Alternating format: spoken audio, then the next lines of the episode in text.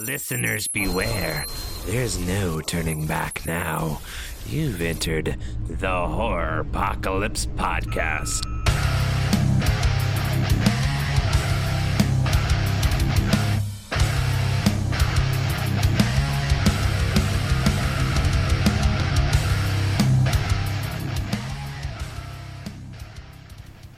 All right, guys, welcome to the Horrorpocalypse. Uh, this is a very exciting episode for us. We are celebrating our one-year anniversary. Uh, one year we've been doing this. We've had uh, two co-hosts, both of which are here today to help to answer all of your questions. Guys, you want to introduce yourselves? Hey, it's Chris. Hey, it's Ian. Some of you Short. guys uh, Short may remember Ian, but it's been so long. So. Wow, way to throw that one in there. All right, guys, so what have you been doing? Uh, Ian, what was, what's been your horror side quest? Um, does a life side quest count? Like my life being a horror movie? How so? Uh, bought the car, been dealing with that, fighting with work. So, uh, all over pretty bad. You seen any good uh, horror movies or T V shows lately? I was not prepared for this. Hey, Chris, it's your turn. How you doing? Hey, what's going on? What's going on? Not prepared. Shame.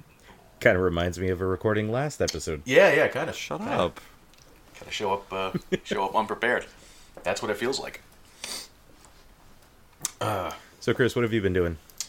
Uh, a lot of work. Uh, I know we just recorded not too long ago, but uh, uh, since then, uh, as for my horror side quest, like I said, I was going to watch when, when we were done, and I did. I watched The Meg.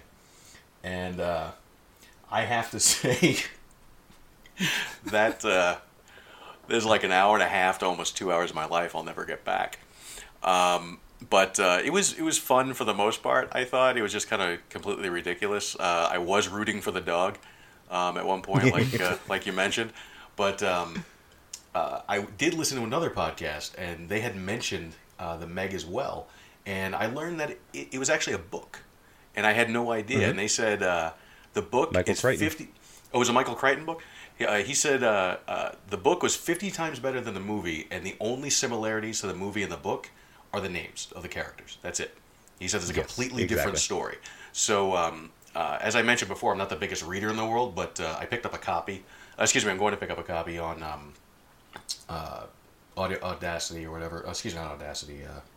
Uh, uh, whatever that audio thing is, uh, to listen to Audible? A copy of it. Yeah, Audible. Thank you. Uh, to listen to it so on my way to work. But... Um, That's uh, that's been pretty much everything going on with me. What's uh, what's been happening uh, in your world? Well, I uh, got a notice from Shudder the other day about a new T V series uh, called uh, Discovery of Witches. So I figured, you know what, I'll give it a shot. I started the first episode. It was fantastic. It kind of deals with uh, witches, vampires, demons, all these things living in the world with us, kind of like Grimm, uh, where they're kind of hidden. Um, And it was really good. It, this one woman finds out she's a witch.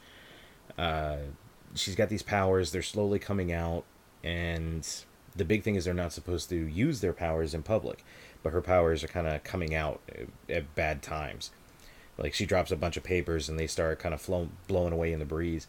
And she kind of calls them all back and they all stack up nice and neat for her in the middle of the street. So, so no one notices all kinds that, of little things uh, like that at all, right? What's that? No one notices that at all, right? Yeah, no, no, no one sees that. Yeah, except for the vampire. Oh, but, um, but no, it's a great series. The first episode left you in a cliffhanger. The second episode picks up nowhere near the cliffhanger, so you're still wondering what the hell happened at the end of the first episode. But I'm about three or four episodes in, and I'm really liking it. Did they drop all the episodes at once, or are they doing it once per one per week? No, there's a, quite a few episodes launched at once. Oh, good. Good. So, but other than that, just looking forward to some new movies coming up in two thousand nineteen. Lots of good stuff. How about name. you guys? Anything you're looking forward to? I was going to say name one. Actually, that's one of the questions that's been submitted, so I have to hold off on that. Oh, all right. Never mind. So, you know what? We've got a ton of questions uh, submitted from our listeners, friends, family. We've got some authors have submitted uh, questions, other podcasters, and some celebrities. Uh, so I think we should just jump right into this. What do you guys think? Yeah. I got nothing better to do. Let's hit it. All right. Well, we've had quite a few people actually list a ton of questions. So, um, what I think is I'll ask the question, and we'll kind of do a round robin. We'll go Chris, Ian, then to me, and then we'll ask the next question and go through. How's that sound? Perfect. Yep, sounds good. Okay. Uh, first one actually comes from uh, one of our listeners on Facebook. His name is Frank. Uh, great guy. He's actually sold me... Mm, maybe a quarter of my Blu-ray collection. So I get a lot from this guy. But his first question is, uh, what are your feelings on horror remakes? And in your opinions, are there any that you feel surpassed the originals? Hmm. Mm. That's actually pretty good. It's actually pretty good. Who uh, who wants to take it first? I figured we'd go to you, to Ian, then to me. Okay. My feelings on horror remakes, I'm all for them as long as they're good. Um, I have no problem with anybody doing a little bit of reimagining on uh, on an idea, uh, maybe modernizing it a little bit, uh, take it a little bit further than what we've seen before.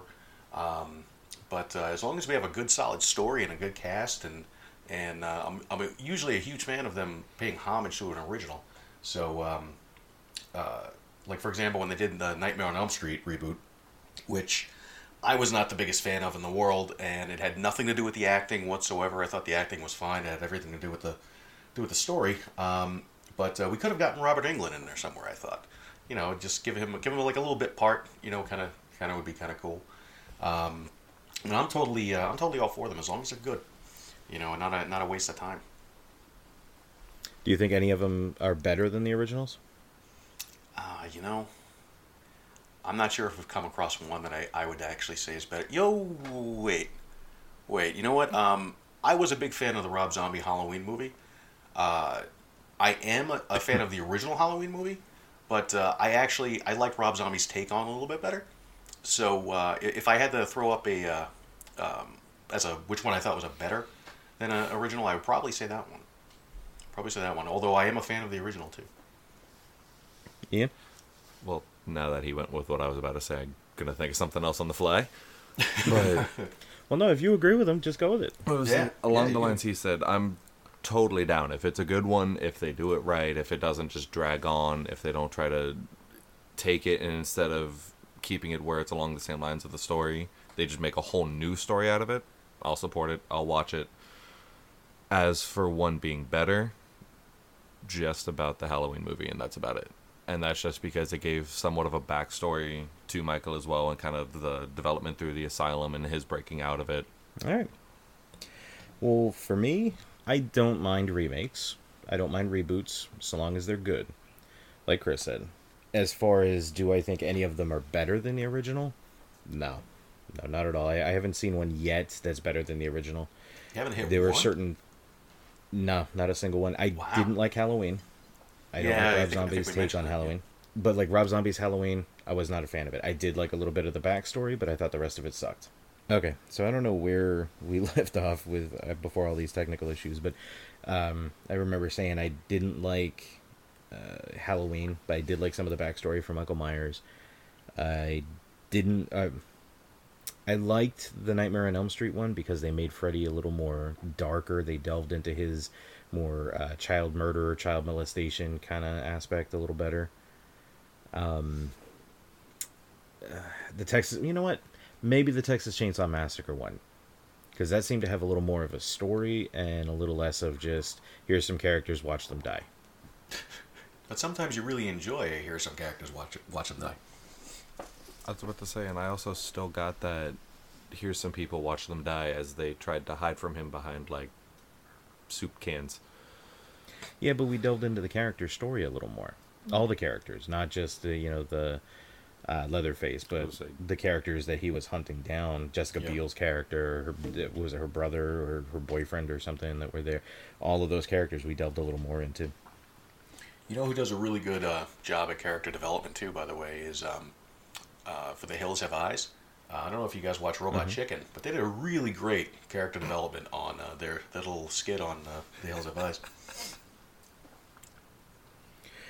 Okay, question two from Frank.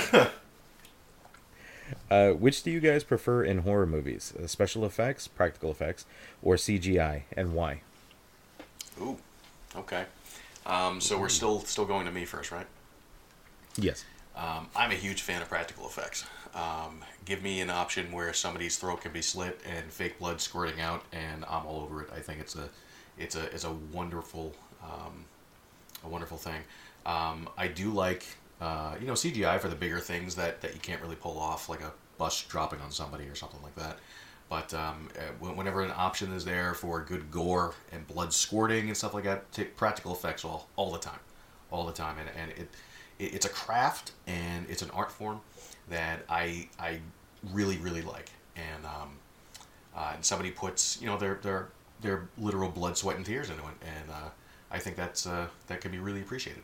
I have to agree with him. I having the practical effects gives it more of an authentic feel. It's you can make it seem more realistic, and it, when there's still room for error, you're able to customize it more, I guess you would say, or make it your own, as opposed to it just being a program. Yeah, I think it's pretty unanimous. We we all agree practical effects over C G I. There are certain times where C G I is required. Um, but yeah, I, I still think you can drop a person on, uh, drop a bus on a person without having to go C G I. Uh, you could do an um, automated dummy or something like that. Yeah, but I mean, but I do like it... also with C G I, like you mentioned the, the throat slit, when you get that yeah. arterial spray and some of it lands on the camera, when you do it through C G I, I kind of like that. But all the right. actual look of the arterial spray and everything is bad. Yeah, yeah. I don't know, I've never been a huge fan of them using like a replacement dummy, because I mean, nine times out of ten, you know, if, if you're gonna if you're gonna drop a bus on somebody. Um, you can usually tell it's a it's a dummy standing there. That that's that's why I'm like, in that case, let's let's throw in the C G I for it. I, I think that would be fine. But um, yeah. I mean, unless you have a really fantastic dummy, you know, I'm, I still say C G I for that. Just me though. That's what my wife calls me. Fantastic dummy. Mm. Okay, moving on question to question three. three. Out of the major horror movie franchises, who, in your opinion, had the most original and vicious kills? Out of the major horror movie franchises. So are we classifying the major horror movie franchises as Nightmare, Friday, Halloween? Um, I would throw Hellraiser in there because they have like fifteen of them at this point. Um, Child's Play. Um, who else are we throwing in there? You could even go Wrong Turn, Saw. Oh, yeah, yeah. I think anything right. with more than like three movies. That's right. I mean, if we're going to throw Saw in there, then Saw definitely gets uh, bonus points for creativity. Um, but uh, I've I've personally always been a fan of uh, the Nightmare, excuse me, not Nightmare series, the Friday series, as well as the Nightmare series. Uh, Freddy's always fun to watch. Um, but uh, Jason sometimes, I mean, it's pretty fantastic. I, I, and I know this movie's shit on a lot, but it's one of my favorites because it's, it's just completely ridiculous. But Jason X... Um, when they're doing that whole holographic, uh, like hollow holodeck scene, and they make it look like Camp Crystal Lake, and he's picking up the bodies in the sleeping bag, just slamming them against the tree. I I laugh every single time. Um, I think it's a that's an homage to an older one. Oh, yeah. In the series. Oh yeah, no, absolutely. But for some reason, at that point, it's just hysterical because you know it's fake, you know it's you know you know they're they you know they're holograms and whichever, but. Um, Uh, as far as uh, innovative, uh, I definitely throw Friday up there. Um, I mean, squishing somebody between a cot. I mean, that's that's a that's a pretty creative way to kill somebody. Um, Hellraiser's definitely up there. I mean, chains and hooks. I'm always a big fan of. Um, Friday, yeah, but uh, it's with them. It's always the same. Yeah, no, no, no. I, accurate, accurate. I mean, but the first time you see it, it's kind of cool. You know, uh, maybe the first and second one. Um. The uh, Nightmares have definitely had lots of creative kills. Absolutely. Um, I mean, uh, the the, uh, uh, the kid sleepwalking, uh, going up the stairs, um, uh, the video game, the uh, the, the cockroach, uh, the Roach Motel. You know that it's, it's been pretty creative, I would say. Um, those would be some of my some of my favorite ones. I mean, if and, and if we could throw in the Sleepaway Camp series just for the hell of it. Um, Not not really creative kills, but definitely very uh, traumatizing. But uh, those are oh, yeah. Yeah. those are those are some of the ones I, I think of anyway. All right, Ian? for the most part, got to agree. Uh, Friday the thirteenth, like in Jason X, um, grabbing the blonde girl, I can never remember her name because story didn't matter in that movie. Grabbing her by the hair, shoving her face into liquid nitrogen, and smashing her face on the counter. Um, yeah. Like he said, the sleeping bag scene um, in one of the originals when he stabs his machete down through the pier and um, stabs into the girl's head and rips her back up into the deck to get his knife out. That was in the Killer Cut. That was the reboot with Jared Padalecki. Still happened. Still good. Still good, though. But I would, I do have to side with Friday the thirteenth because one way or another, it's a slasher movie and it's dude that's been dead I don't know how many times, going out, killing people in the camp over and over and over. There was still something new in just about every single one of them. Saw, granted, they had the weird, creepy laser bear trap thing, but it just got repetitive and to me got boring. Yeah, I could see that too. Um, let's see, for me, I, I gotta say it's probably the same. The most vicious, I would say, would be uh, Jason. The he the Friday the thirteenth series, it was just his job to kill. That's it. Uh, they also had some inventive ways of doing it, like um, what was that weed whacker with the buzzsaw at the end? I mean, mm-hmm. uh, bashing people in, a, in against a tree. Um, shooting a harpoon gun. I mean, there there were so many different kills in that that were definitely inventive. But um, I would say probably the most inventive, and I hate to do it, and I have to give it to Saw.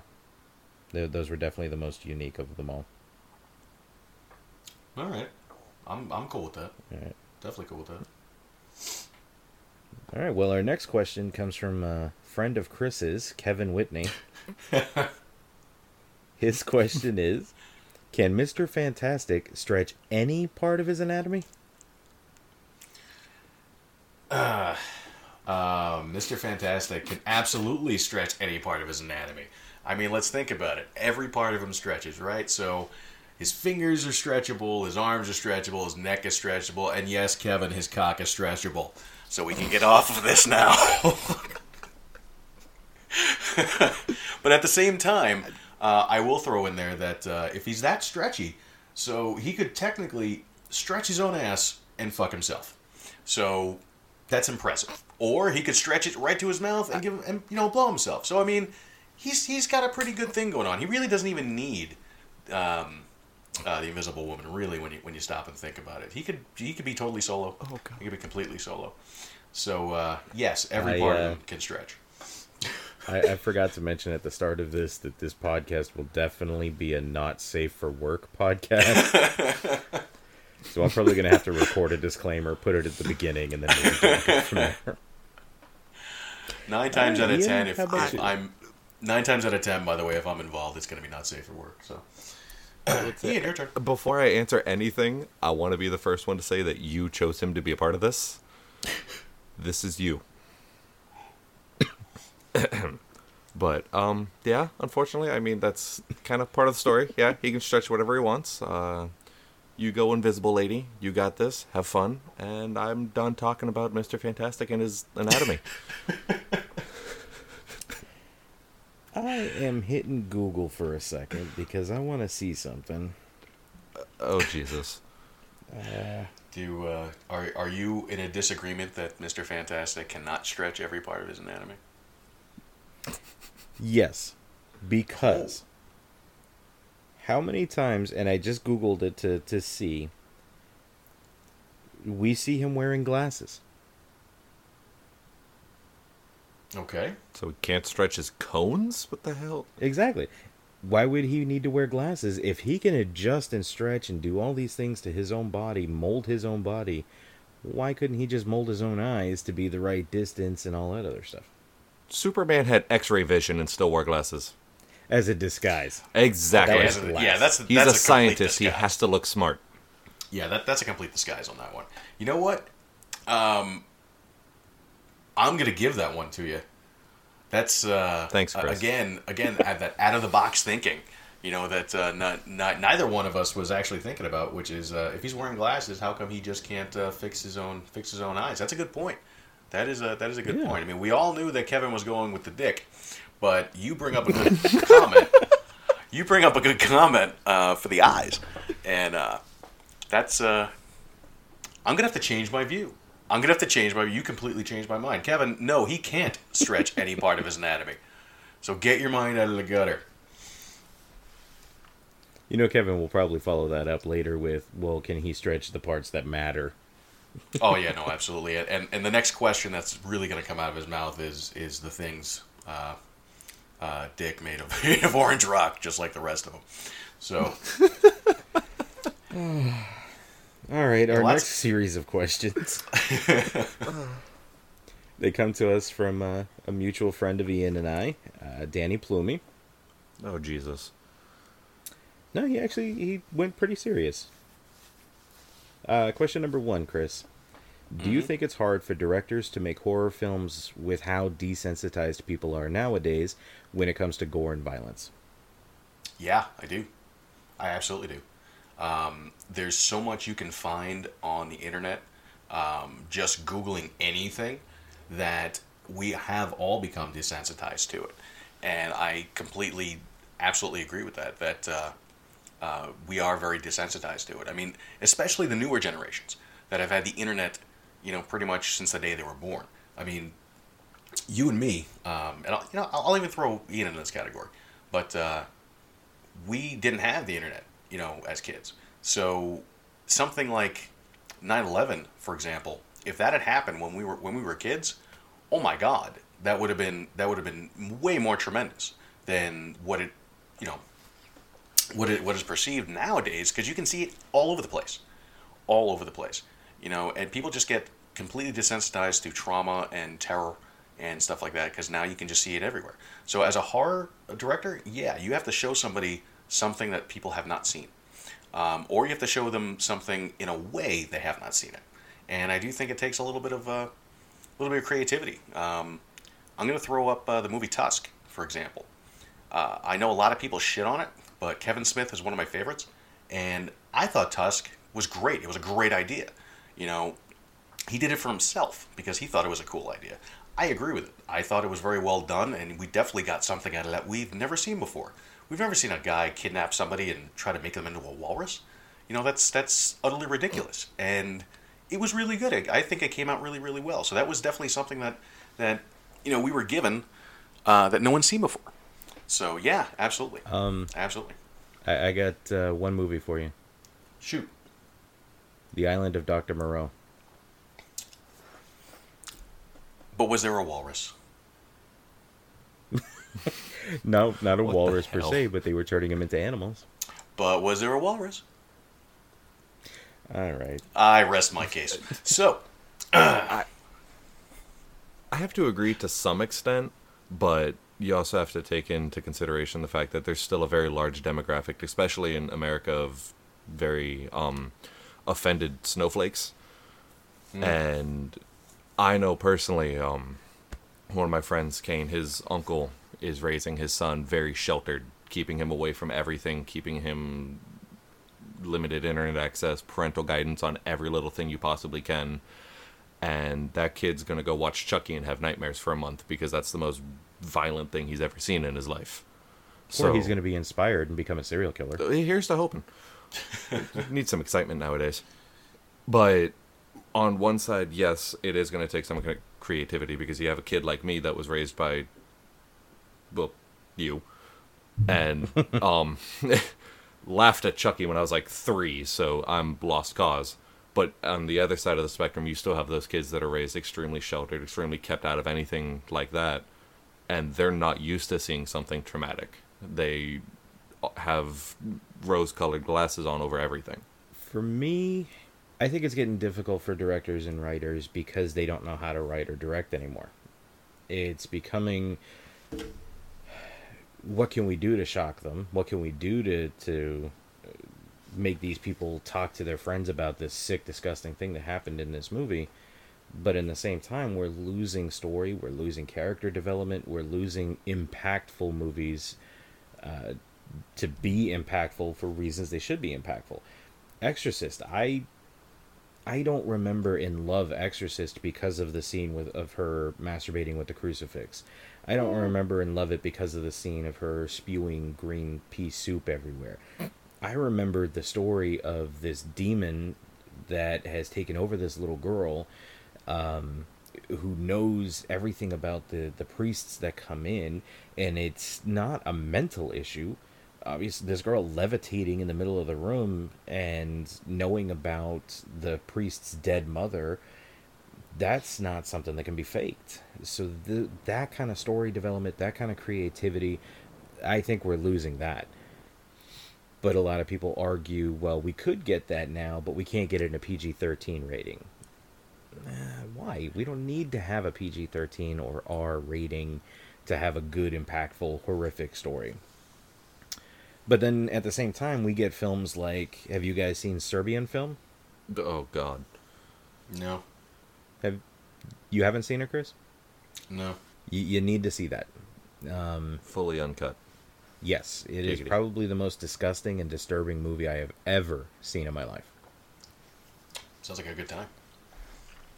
So, um, do I think that it's harder for them because of how desensitized we are? I think we are desensitized, but I think if it's done right, it can still have that, that impact on us. So we, I think we all kind of agree on the same same aspect, though. Yeah, yeah. Like, for example... At some point. Before I had the internet growing up, I had to use Playboy. Now it takes, you know, Asian midgets with raw fish smacking each other to get me off. So, yeah, I understand. Oh, you got that video I sent you? Yes, I did. Sweet. I regret this. I regret nothing. Alright, question two from Danny. Do you think more horror movies from the past should be remade due to the lack of technology they had at that time? If so, what horror movies or series would you want to see remade and why? You know, I can't I can't think of a single one that off the top of my head that I think needs a remake, um, just because of technology wise. Um, I really have to think about this. What what out there had like bet? You have to really do a di- deep dive. Maybe Blacula. I don't. I'm not. I'm not really sure. I mean, we really have to do a really deep dive on this today. Do you what, really think today you could release a movie like Blacula? I, you know what? I've been dying for a sequel to the Samuel L. Jackson's version of Shaft since that movie came out. So, yeah, I think we could totally get... You know, uh, maybe the Wayans brothers can take Blacula um, and make it uh, make it, make it pretty funny. But um, no, it, I'm not... That comes from an era of blaxploitation movies. And yeah, if you try yeah, to I know. That, that's... movies like that today, you're going to have all those Caucasian social justice warriors out there just throwing not, a fit. You know what? You, you and know what? Damn white privilege. You know what? Maybe not if Quentin Tarantino does it. Um, and I, I know your I know your feeling on Quentin Tarantino. You may stop this whole podcast. I was just about to say fuck him. um, you know, but but in all, in all seriousness, trying to trying to think of one. Um, I mean, I, I would almost have said Child's Play, but they keep pumping them out. So you really can't. I really can't say. Maybe no, I can't say Puppet Master either because they keep pumping those out too. You know. Um, Well, we're getting a remake of uh, Child's Play. Unfortunately. Really? I mean, didn't they just come out with one like a year ago? Wow, okay. Um, you know what? I uh, no. See, I almost said Jaws, but we keep getting shark movies. Um, that's a that's a really what hard you question. Did you think of any? I feel stumped. Uh, say again? I... Honestly, the older horror movies, if... they were horrible because of technology, then from that era, then the director didn't do a good enough job. If it needed the special effects to make it an impactful movie, like you were saying earlier, it was a dead I, series to begin with, in my opinion. Yeah, no, I, I see where you're going with that. But I mean, if we're taking a movie from like, well, I, I think what, what his question basically means is, is a movie that was good for its day because of what you were given. But now with, with modern technology, we can remake it and make it look a little bit more realistic or something like that. I think that's where he's going with it. So maybe, uh, like, like for example, Godzilla. Godzilla from the sixties was about as good as you're going to get. fifties. You know, and now we redo it And it's all C G I, sure, but I mean, but it looks way better than, than it did in the sixties. Um, fifties. Say say again. Fifties. Fifties. Fifties. Sorry. Um, but that's. I, I really feel stumped by it. So um, you guys can skip me on that one. That's. I can't. I can't think of one. It's, I I feel stuck in that, like. Obviously, something from the fifties compared to today isn't going to look good. Games from the nineties don't look good compared to a game from two thousand five. It, as time goes on, the graphics get better, but I personally, like I was saying, and I know you said you understand, I just, I don't feel the need for graphics to make the movie. It's, I detach and I, okay, this movie's from the sixties or this movie's from the seventies or whatever it is, and I put myself into that time frame and take the movie for what it is. Now, granted, if you had like American Werewolf in London and you put that into a um, into a more technologically advanced producer's hands, movie could probably take off. Speaking of being remade, by the way, oh yeah, like, we talked about that before during our American Werewolf in London episode that they're remaking American Werewolf. Oh shit, it's his you're son right. That's actually doing it. Yeah. So hey, look at that. Uh, foreshadowing in a weird way. Well, for me, I think the question is what movie hasn't been remade. Yeah, we, we've got a reboot of Nightmare, we've got a reboot of Friday, we've got a reboot of Texas Chainsaw, um we've Halloween. Got continuing installments. Oh yeah, reboot of Halloween. No, not a reboot, sorry, they they kind of went back and restarted that.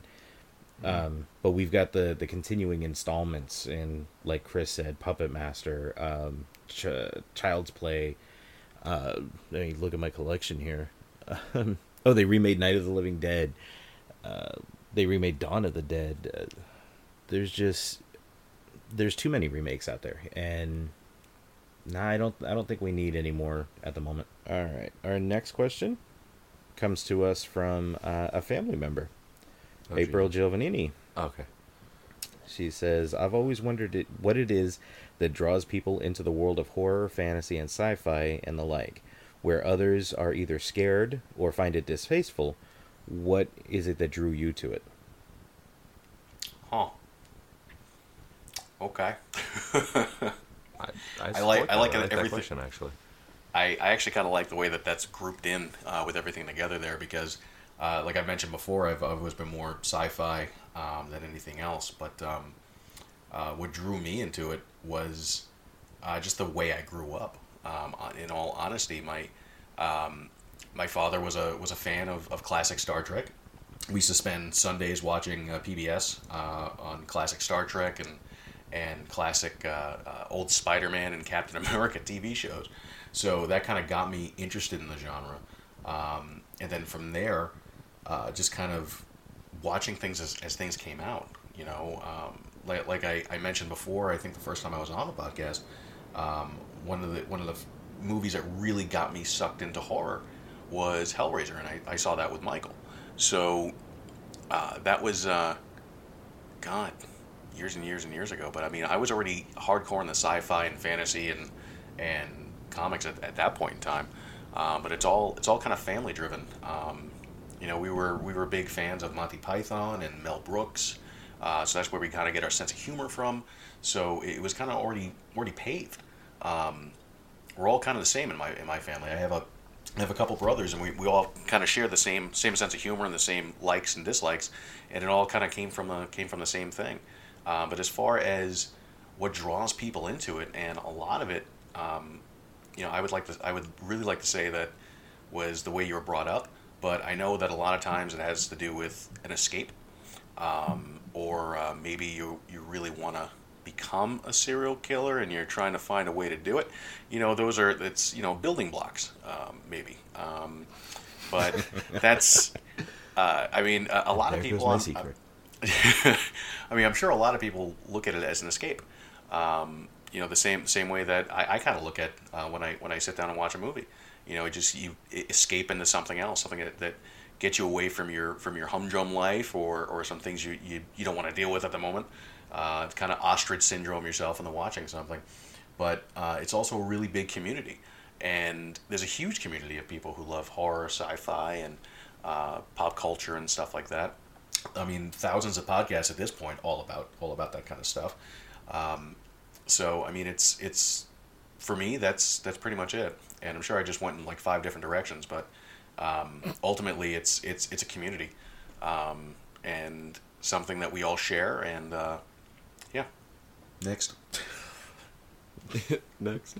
Uh, to kind of branch off of what you said, it um, with the escape aspect of it, it's along the same lines of why somebody watches any kind of movie. It's a different reality. It's a different universe. It's once you're watching that movie, you get enthralled by it and you're sucked into that. You want to see what happens next. You want to know what's going on in the rest of that universe. And you kind of become part of it. Now, hopefully you never become part of a horror movie. That's a little fucked. But with me and my attachment, like he said, it was... I grew up with you, Michael. It always horror movies. It was always what I was around. It's what was playing whenever I would come into the room or whatever it was. And it was me sitting down just saying, oh, what's he watching? And then I end up watching Chucky or Puppet Master or Candyman or whatever the hell, as bad as ninety percent of those movies were. Um, it's just from there, like he was saying, it's a family thing. And it's honestly just kind of choice. Most people would prefer an action movie to anything else. Some people just prefer horror. It has somewhat of an aspect of like a shock factor to it. And it's, if you're driving by and you see a train wreck and two trains collide, you're going to stare at it no matter how gory it is. And you're going to watch whatever's going on and see what's happening despite it bothering you. It, a horror movie, you get to do that, but not have to think, oh shit, that dude's dead. But a good horror movie would make you think, oh shit, that dude's dead. If you believe it, then there's a special group of people for you, but you know. Uh, yeah, April, to answer your question, for me, it was it was your dad that got me into horror. Um, I remember sitting at the foot of the bed and watching ninja movies and uh, watching horror movies. I think he was the first person to show me Hellraiser. Um, mm-hmm. So he was kind of my bridge into to horror movies. Sort of. I also remember when I was real, real little, and we talked about it, I think, on the pilot episode, where um, seeing uh, the scene from My Bloody, My Bloody Valentine, or the scene in Texas Chainsaw Massacre. So I remember seeing those when I was a kid, and it kind of piqued my interest. I never really got a chance to sit down and watch horror movies until um, I got with my, my brother, my older brother, Ray. And we would sit down and watch horror movies, and he'd show me new ones and, and things like that. Then once I started branching out on my own, I discovered my favorite type. Um, I discovered all the, this underground movement of horror movies and different formats to watch them on, and it was fantastic. But that was it for me. Same, family and, and inspiration outside. All right. So next one, series of questions. We have eight questions coming to us from Philip Baxter. Uh, question one, is running a podcast everything you thought it would be, Chris? That that was directed exactly to me? No, it was, it was directed at us, so I'm I'm directing it at you. um, I you know, uh, technical difficulties aside, because we, we seem to have quite a few of them, uh, we're getting a little bit better at it, I would think. Um, we keep learning some new things. Uh, I, I know that when you approached me about it, it would, and it had been something that's been on my mind for, it was like a good year. Like, how would I start doing something like this? And and, and what would I talk about? And, and who would actually listen? Uh, I mean, who cares what I think? You know, and um, I still wonder who cares what I think. But uh, apparently enough Nobody, people to... Not me. To, yeah, well, uh, present company excluded. But um, apparently enough people to uh, to listen. But... Um, Uh, for the most part, yeah, I, I, I find it fun. Um, and uh, I, I still considering starting my own, too, and um, uh, maybe maybe in a different different genre or something like that, um, just for something else to do, too, you know, and, and see uh, see if we can get better at this, you know, and, and uh, I know they say practice makes perfect, so, uh, yeah, I actually I actually think it's, um, yeah, yeah, absolutely. It's uh, everything I thought and- it could be. Ian, what about the three episodes you've done? Uh, shut up. God. I, honestly, those um, eighteen minutes that I spoke in all three episodes total, um, it was, it's honestly surpassed my expectations. I always figured when it got down to the, which I never did the editing, so bleep, um, the edit, editing aspect of it, trying to set everything up, getting the information, getting the research, I thought I was going to be pulling my hair out at the end of the day, and it turned into a fun experience. It was something to do with you. It was hilarious to sit there and banter back and forth, finding out people's opinions of it, going like, oh shit, three people actually do care what I said about this weird furry dude in the movie. And it came out a lot better than I thought. I thought I was going to hate it, and in turn, it's something fun to do. For me, it turned out to be a lot more work than I thought it would be. It's because you guys don't do the damn editing and all that other crap. That's right. Um, but I, I love it. I, I this is a subject that I really enjoy. It gives me an excuse to, to talk to you guys and get us together and, and do things like this. So I really enjoy it. Um, so the work aspect of it, the cost of it, which, by the way, everybody, for our one-year anniversary, we're going to be launching that, that Patreon. Um, is it Patreon or Patreon? Whatever. We're going to be launching that website because the cost is getting a little expensive, so we could use some help. But no, I love it. I I think it's great. It's it's about what I expected. I just didn't expect as much work to it. Question two. Uh, who is the guest you wish you could have on your podcast? I have two, uh, right off the top of my head. Uh, Kevin Smith and Chris Hardwick.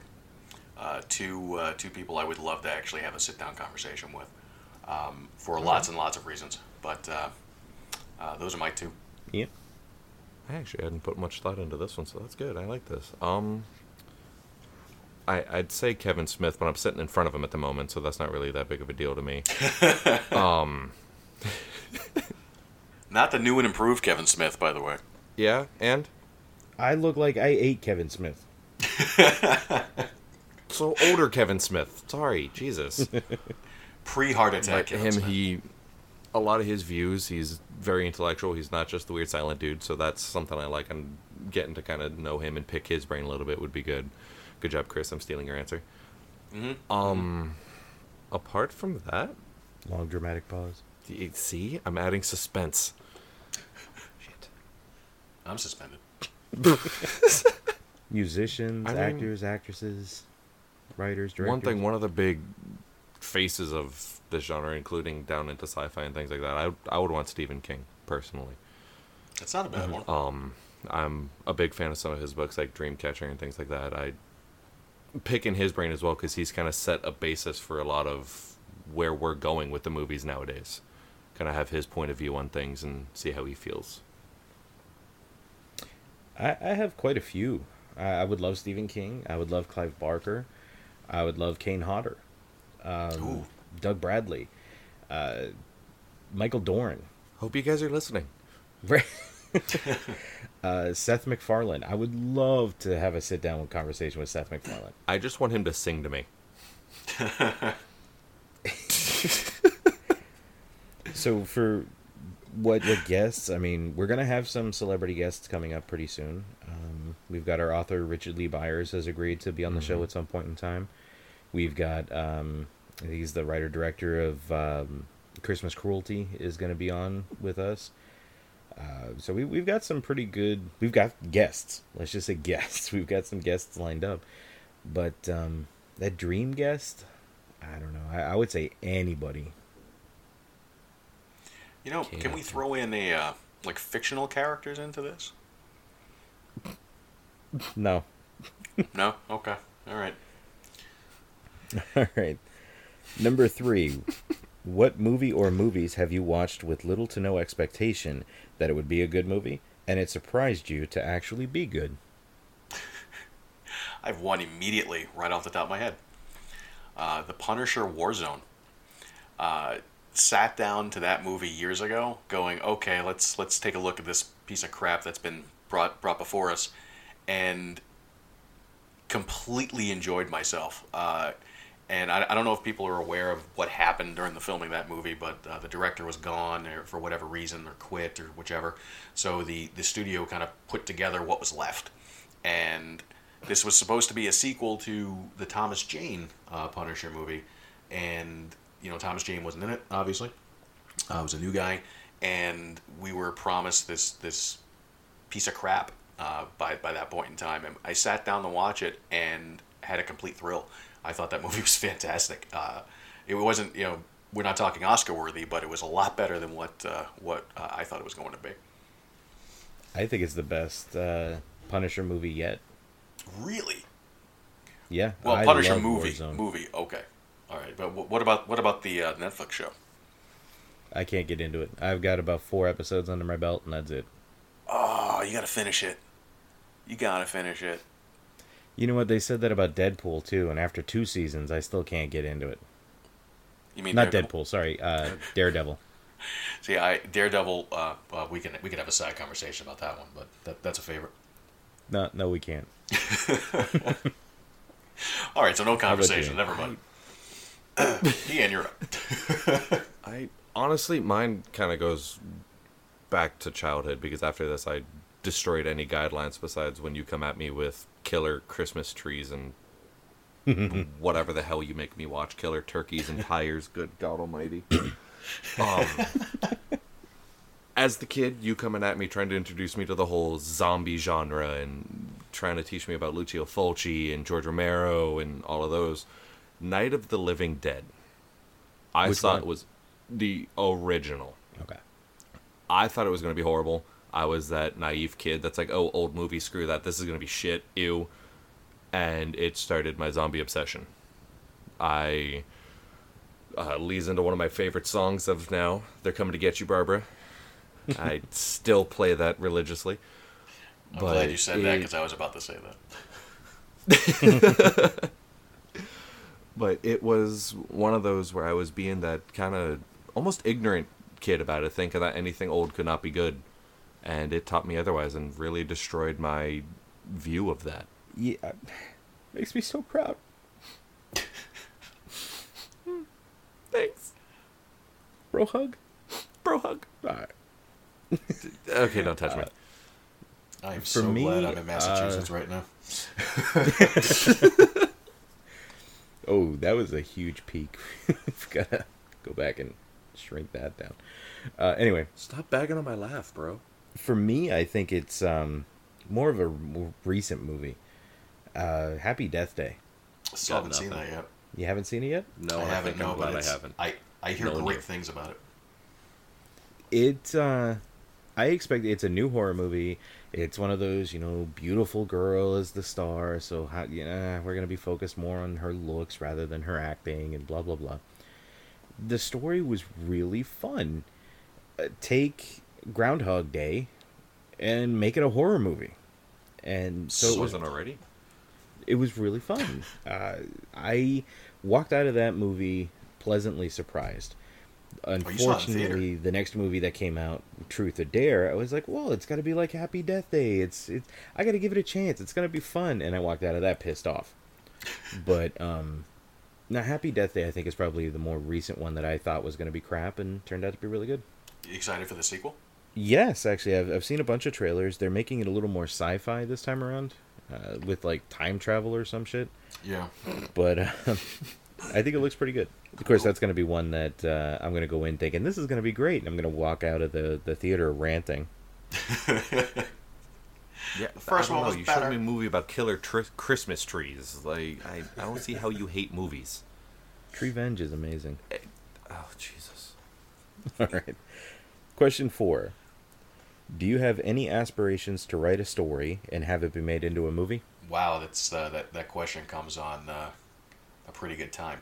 Uh, the answer is yes, um, and I'm not going to talk too much about it um, because I've already started it, and uh, it's a uh, and I know you guys aren't even aware of it, but uh, I, it's something I've been working on uh, myself. So the answer is yes, um, and that's all I'm going to say about it. All right, Chris. I mean, Ian. I am offended. First off, calling me Chris. I'm offended. I, ow, that was rude. You just said the same fucking thing to him. Shut up. It's okay when I say it. Jesus. It's okay when I... Um, I would love to say yes to that question, but I can grasp the fact that I'm about as creative as a brick, so no. No. uh, I think the, the answer for me is who wouldn't? You know, all of us want to be famous. I just told you who wouldn't. I wouldn't. It's because you think you have no creativity. Well, then again, tree vengeance is a thing, so I guess I could come out with something. All right, next question, because we're not even halfway through all these questions, and we're about an hour into this. Oh, so, Jesus. What is the one thing you wish you knew about podcasts before you started yours? uh, how echoey I, my house was. I don't was. know if you guys can answer. I don't. I don't know if you guys have uh, have the same problem I do. Um, I know we had technical issues and stuff like that, but trying to find a place where I can actually set up to record in, in this house is a little difficult. Uh, it's very echoey, and uh, uh, which is a problem. You know, I'll, I'll resolve eventually. But you can actually hear, and I, I and I know we've picked up on it before on the microphones, but you can actually hear the traffic outside my house, and I'm deep within my house. So uh, either I have a really good microphone or really, you know, echoey house. Um, but, Massachusetts uh, that, construction. Yeah, yeah, yeah. And I think this house was built way back in the day too. So, um, so yeah, that's uh, that'd be the one thing I would throw up there. All right. Um, what about you? I, I really got nothing. I kind of just showed up, got handed a mic, and I started talking to it. So, I, I'm good. Let's see. The, I think the one thing I wish I knew beforehand. Like I said before, the work that went into it. And there's a lot of work to it. All right, so question six. What is the strangest title you've come across in your movie experience? What was the question again? What is the strangest title you have come across in your movie experience? Ian's looking at my collection right now. That's not fair. Um, uh, you know what? I, I, I'll throw this out there because it's a favorite. Um, Bubba Hotep. Oh, yeah. I didn't realize my voice could go that high. Loosen the grip. You can't make me. All right, Ian, you keep getting messages because they keep popping up on our on the mic here. I'm getting nothing. What are you nagging about? Oh, I did. Strangest it's, title. It's why I just shut off vibrate. Keep it on silent. I have an iPhone. That takes work. It's a little switch I on the like side. I have to go into settings and do things. Oh God. Anyway, strangest title. I I don't know. Probably. The same because I really avoid weird ass movies. Oh. Mine would be The Thingy. You say The Thing? The Thingy. The Thingy. The Thingy. It's about a uh, murderous placenta.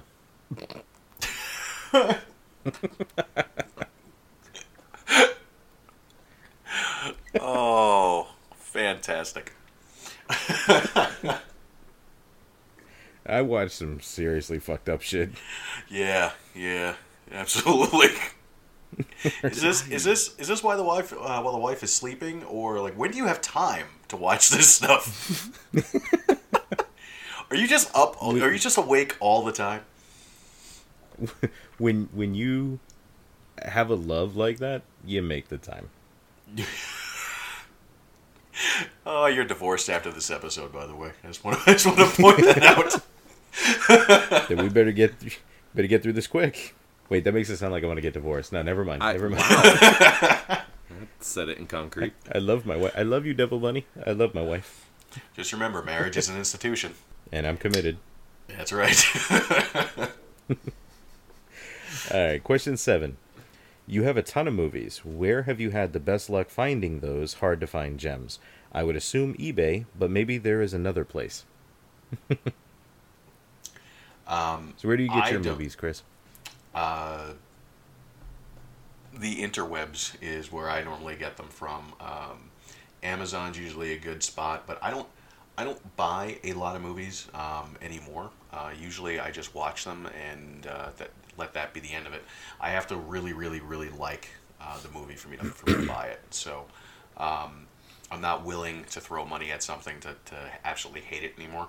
So uh, I usually go the route of the internet, uh, see what's out there, um, and go that route, or uh, steal people's credentials uh, on uh, their on their streaming accounts and watch them that way. Um, but uh, uh, not illegally, not illegally, you know, just. Uh, uh, but. Uh, that's usually where, where I get my stuff. I'm along the same boat. I I think my movie collection consists of about four movies. So either online or you. All Uh, for me, I belong to a couple of groups in uh, Facebook that are collectible groups. Uh, usually get them for fantastic prices. I love going around on my days off, hitting up all the different pawn shops in the area. All right, so once again, we had an interruption. I don't know where I left off, other than I love going to all the different pawn shops because they like to uh, have deals like five for ten, so I can bulk up my collection there, provided they have some horror movies that I'm interested in. But uh, to answer your question, Phil, uh, Facebook... I use a, a sales app called Mercari, and pawn shops. All right, question eight from, I did say Phil, right? Yeah, from Phil. What is the scariest movie you have ever seen where you can't sleep afterwards and it gives you chills? uh, well, people who have known me for a long time know uh, the answer, uh, I'm going to say. Um, it technically is not a horror movie, but... when I was a little kid, scared the ever-living crap out of me. Um, can I guess? You can go ahead and guess. E T Yep, that would be it. So, uh... Are you serious? Oh, I am dead serious. That E T is not a fun family film. I don't give a shit who says what. That is a creepy-looking alien, and it should never have been made. Um... It scared the crap out of me when I was a little kid, and uh, had an opportunity to meet the uh, the woman who played uh, Elliot's mother, and uh, brought it up to her, and she told me, right, right, point blank, stop being such a pussy. Those were her words exactly to me, and I I sat there kind of jaw dropped, going, it doesn't scare me now. It scared me when I was five. You know, but I, I do find uh, E T to be the creepiest thing in the world, and uh, um, should not have been made.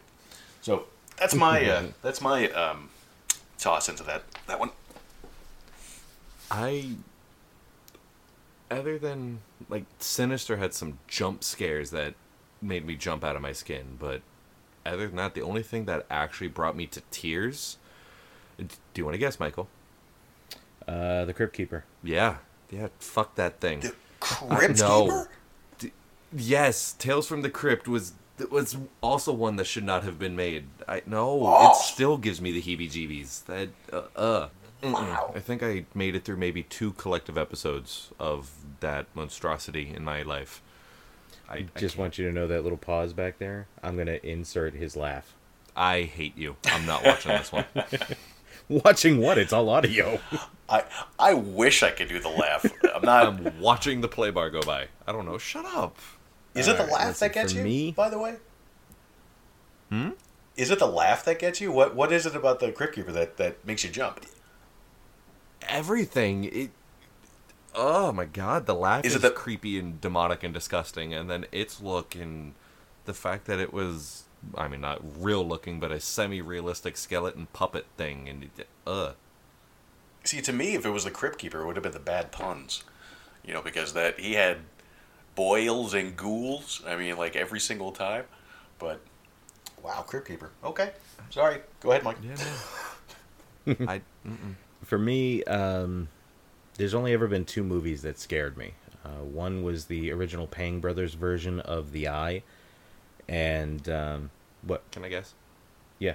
The mist slash fog no. thing? Oh. The book is the, what scared that's me. That's what it was. But, um, the other movie is actually more recent, The Conjuring two. Ooh. Really?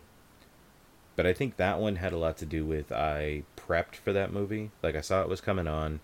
Uh, I went to the bathroom ahead of time. I got all my snacking out of the way ahead of time. I put my phone away, so I had I shut the lights off. I had nothing to do but sit and immerse myself into that movie. And being in the dark by myself with nothing to distract me, I think that really helped add to the experience of that movie. So you watched it the right way and it, and it did its job. Yeah, exactly. All right, so our next submission, we probably need to cut our answers down because our next submission is about thirteen questions. Oh, dear Lord. So we gotta we gotta cut our answers down a little bit. First, uh, why do you hate third... Oh, sorry. Th- th- these questions come to us from Louis Candelario. I knew it. First question, why do you hate thirteen Ghosts so much? I have no opinion on thirteen Ghosts, so I'm assuming he's aiming that at you. Yeah, I'm yep. pretty sure it's aimed at me. How about you, Pete? I it, it's kind of overall a shitty movie, but I pretty indifferent about it. Have fun.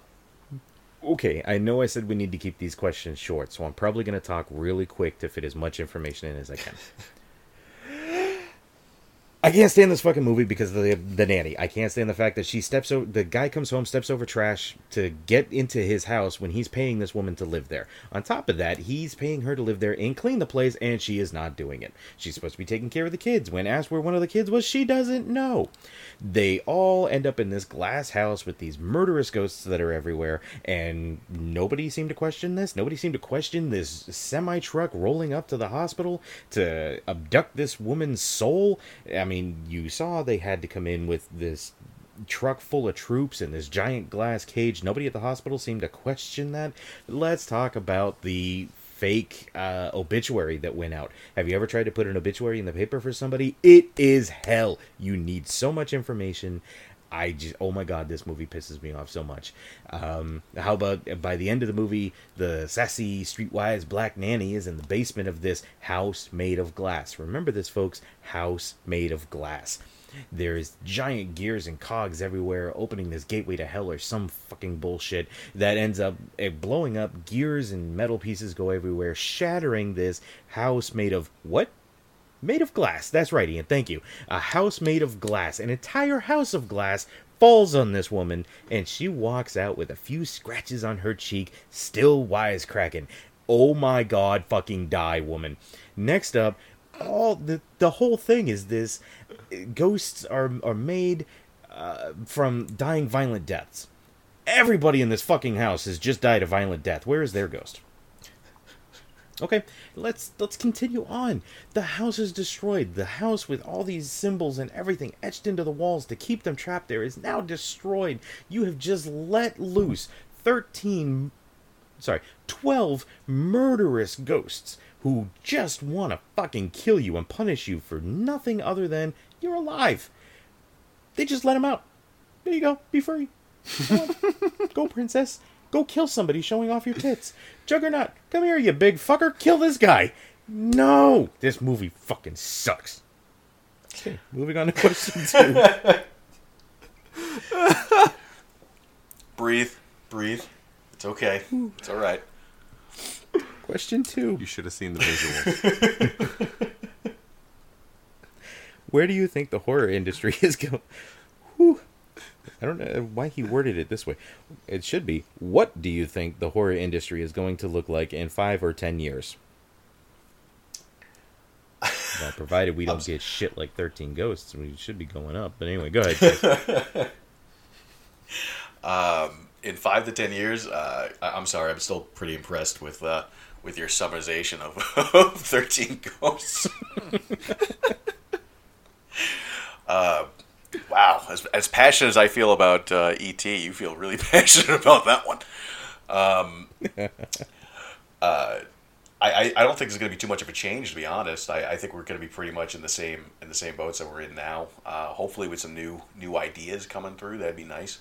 But um, unless there's a huge technological leap, uh, like into V R or something like that, I don't, I don't think we're going to have too much of a too much of a change. You know, I don't.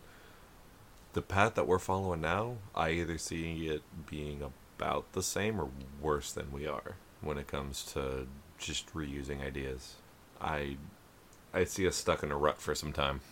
I was actually going to say pretty much the exact same thing. In five to ten years, and we're going to start seeing it now with, we talked about it earlier, Child's Play and American Werewolf in London getting remade. We're going to start seeing more remakes. We're going to see more reboots. We're going to see...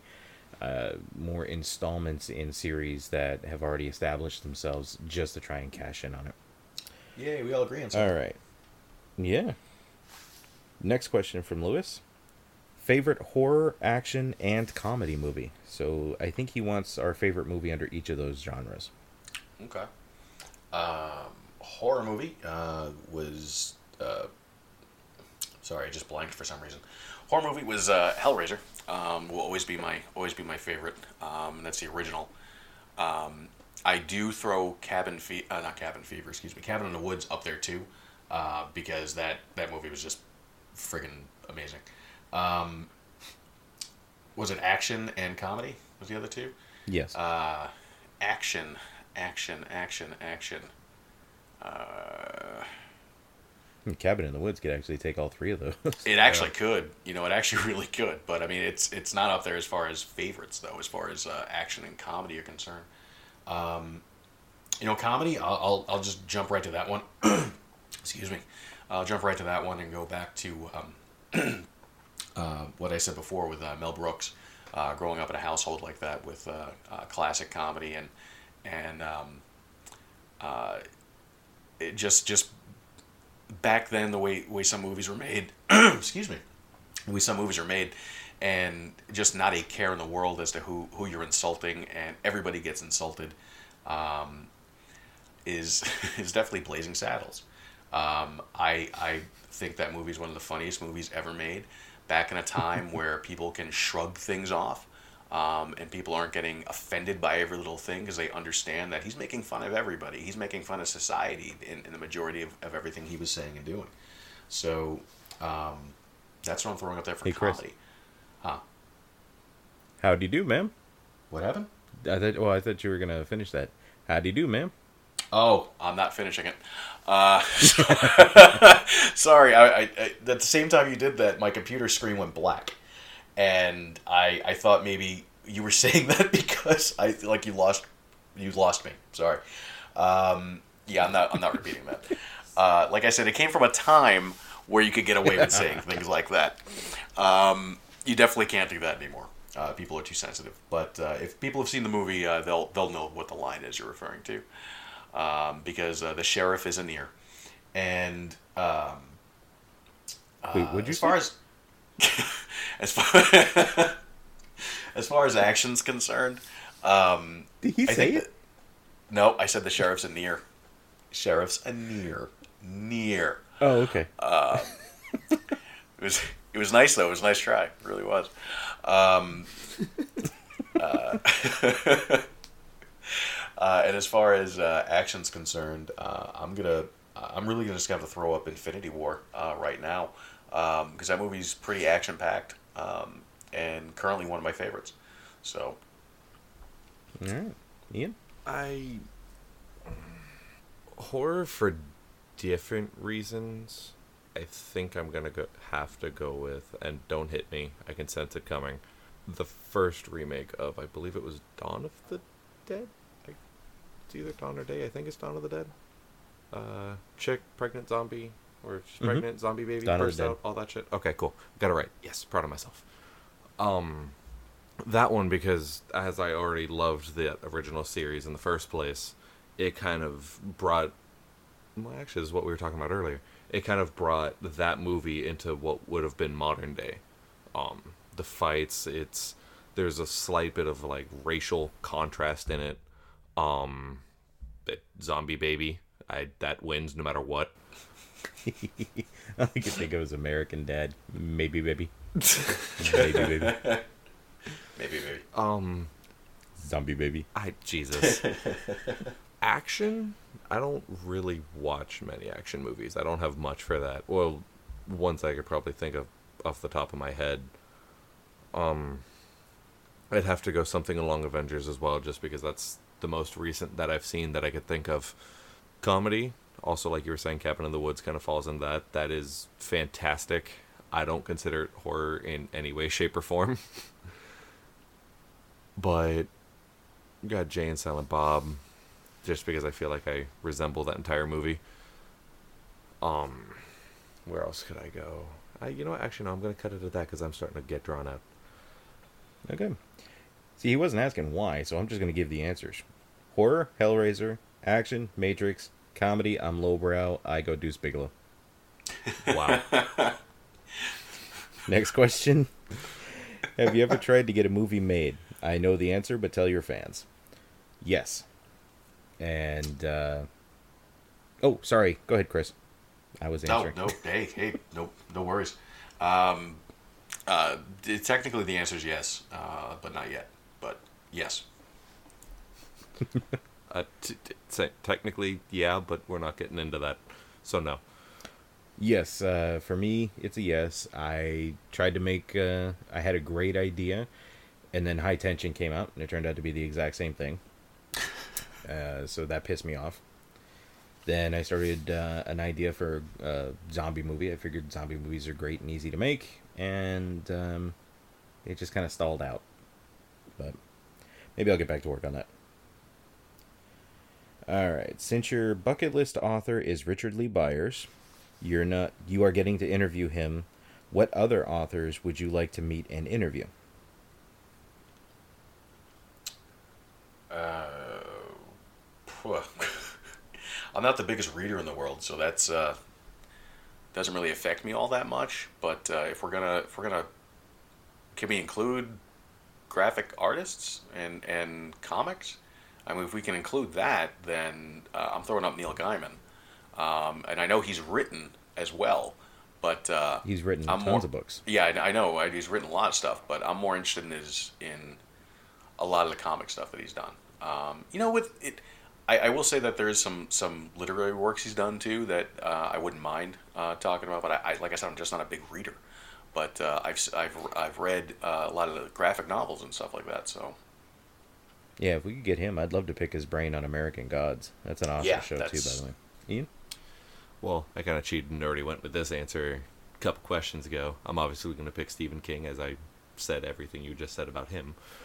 Um, another one, and it's kind of just like an offshoot, don't judge, but John Green. He's actually one of my favorite authors, as you already know. Um, I want to ask like where he came up with some of the ideas he came up with, why why he even broached some of the topics, with them being very being considered very taboo nowadays. Um... Other than that, yeah, I don't read. So that's all I really got. Uh, Richard Lee Byers is my favorite author. We uh, are going to have him on the show at some point in time. Um, any other authors? Yeah, I'm going to go Jim Butcher. Uh, I would love to find out what the hell's keeping up the, the next Dresden novel. I really need to, to read more Dresden. Uh, but other than that, that's about it. All right, next question submitted to us by Lewis. Will you be at MegaCon or Spooky Empire this year?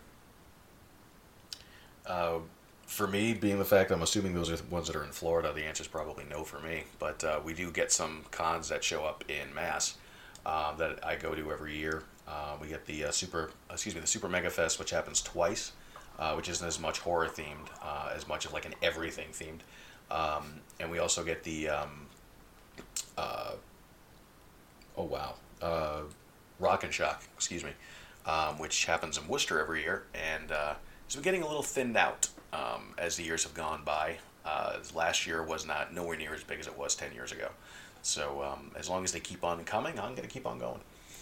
But uh, uh, the answer is uh, yeah for me, for the ones that are, that are local to me. I, as a matter of fact, uh, MegaCon, I would love to, but you pay to get in, and then you pay to do each thing, and then you pay for this. Eh, I'm good. Um, Spooky, I might actually be working coming up. Uh, one of my friends always has a stand at that convention, and she actually asked me to come and help her out, so more than likely. For me, no. Next question. Jesus. What do you use for inspiration? Uh, movies? Sorry, I, I answered first again. Go ahead, Chris. No, no, no, it's fine. Porno.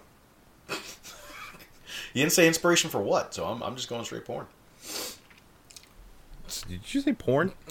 Yeah, yeah, porn. Porn. Chris. Hey, you I didn't mean, say inspiration for what? That's true. I, I mean, he does have a good point there. Um, I... Yeah, movies, some books, maybe, possibly. T V shows. That's... I don't know. Yep, Lewis, uh, I use movies for inspiration on my podcast because we're all about movies. movies. All right. And, and porn. Number seven, say hi to, I have to bleep out the name because my wife doesn't like to have her name on the podcast. That's not a question. Number eight, what equipment do you use? Um, you know, uh, I the equipment that I use um, is a, uh, it, it's a, lowest cost uh, studio style mic that you could probably get uh, that I found on Amazon. Um, I believe it's uh, from a company called Tascom, um, as well as um, I know we're using Audacity for recording, and uh, uh, the laptop, which is uh, we're going to call a loaner for right now. So Ian's actually picking up his mic, trying to find the name and everything. So I'm just going to go ahead and skip Ian. Thank since, you. Uh, it's my equipment. uh, Ian and I use, uh, right now we're using two Blue Yetis. We also have a Turtle Beach streaming mic, a Republic of Gamers laptop, and Audacity, a mic, a shock thing, uh, and a couple of um, pop filters. Next question. Uh, oh God, this is going to take Chris a long time. Uh-oh. Your opinion on the Netflix cancellation of Daredevil and et cetera. Okay, I will not. I will not make it a long time. Uh, my opinion was uh, I, I was very sad for it. Um, not as much uh, for uh, Iron Fist, um, which, let's be honest, wasn't, wasn't the best one out of them. But... Uh, I was a fan of Daredevil. I was a fan of Luke Cage. I'm definitely a fan of Jessica Jones and, and uh, Punisher. But with the whole uh, Disney buying everything, um, everything happening, I'm not very surprised to see it leaving Netflix. Um, hopefully it'll be picked up on whatever streaming service Disney's going to be doing. That would be really good. Um, I, I think that the guy who's playing Daredevil now, um, whose name for some reason is really escaping me, Uh, is fantastic. Uh, I, I really enjoy the series, and I really hope to see more of it. So uh, hopefully hopefully this isn't the end of, it, of all of them. Uh, maybe we just see them somewhere else. Time for my quick answer. Didn't watch it. Don't care. All right. uh, it doesn't faze me. Like I said, I couldn't really get into them with the exception of Jessica Jones. Mm. Um, I did love the Luke Cage character, but I have yet to even watch a single episode of Luke Cage. Uh, so for me, it really doesn't bother me. Uh, let's see. Have you tried the D C universe yet? Young Justice Season three, he uses as an example. I'm actually watching Titans right now. Um, I'm at episode eight, and it's fantastic. Um, I'm a, I, it's way better than what I thought it was going to be. Um, I haven't picked up on, on the Season three of Young Justice yet. Uh, that'll be next. But uh, right now I'm watching Titans, and it's it's fantastic. I tried. I watched a couple of the series with you, and... It, I never really got into the comic universe like that, or at least that side of it. Uh, for me, I love Arrow. I love Flash. Um, I've gotten to love Legends of Tomorrow. Supergirl I actually really like since she's come over from, what was it, C B S originally. I do. I did watch the first episode of, was it Titans? See, that's, I, I thought his question was specific about the D C Universe app. Is he just talking D C Universe in general? It just says, have you tried D C Universe yet? Because when he, he says... Say anything young, about an app. Yeah, but when you say Young Justice uh, Season three, that's that's exclusive to the D C app. So that's that's why I thought he was talking about that. In that case, no. Moving but on. If, if if we're going in the other case, though, by the way, uh, I'll just throw my two cents back in. Uh, I am a big fan of all those shows, uh, all the C W shows. Uh, Arrow, Flash, uh, Legends, and... and uh, Uh, even Black Lightning's not too bad. Oh yeah, I love the soundtrack to Black Lightning. All right, with streaming being so popular, do you think it will damage movie theater sales or just remain the same? Completely damage. Um, I see a future that uh, uh, I have to say that a lot, probably coming a lot sooner than what we think. Um, that there's going to be no reason to go to a movie theater anymore, uh, where you're going to be able to just stream the new movies uh, directly. And yeah, you'll pay for them uh, if you want to see a new movie, whichever. But I mean, why bother going to a theater um, and having to deal with the screaming kids at a midnight showing? Because yes, there are still screaming kids at midnight showings, um, and it doesn't matter how comfortable they make these theaters anymore. You still have to deal with the fact that there are other people there, and why bother doing that when you can watch it in the comfort of your own home? You know, and uh, you can get the same snacks, you know, at home, probably a little cheaper. Then you have to pay at the movie theater, you know, and uh, they they could probably save save on, on some of the costs too. It's a sad thing. Um, I mean, I was always a fan of the movie theaters, um, seeing a movie, you know, on on a premiere and stuff like that. I mean, I know we've gone to, to see lots of movies on premieres and stuff like that, but you know, it's it, technology is coming to the point where we don't need it anymore. So uh, I yeah, I do think it's going to hurt it, and I do think it's going to go away eventually. I think to some extent it's going to hurt it, but I know at least still to this day, it's still, you've got teens where cute movie date, go to the movie theater, go see something, go pick a movie and do whatever the hell you're doing during the movie because you can get away. While, yes, I would much prefer to sit at home and just stream it because I hate most of the people out there and can't deal with them, there's still going to be that large group of people that want to go see it on the big screen and have the surround sound and get the effect of seeing it in the theater. So, I damage to an extent, but it's still going to be there. Uh, yes, it's going to damage.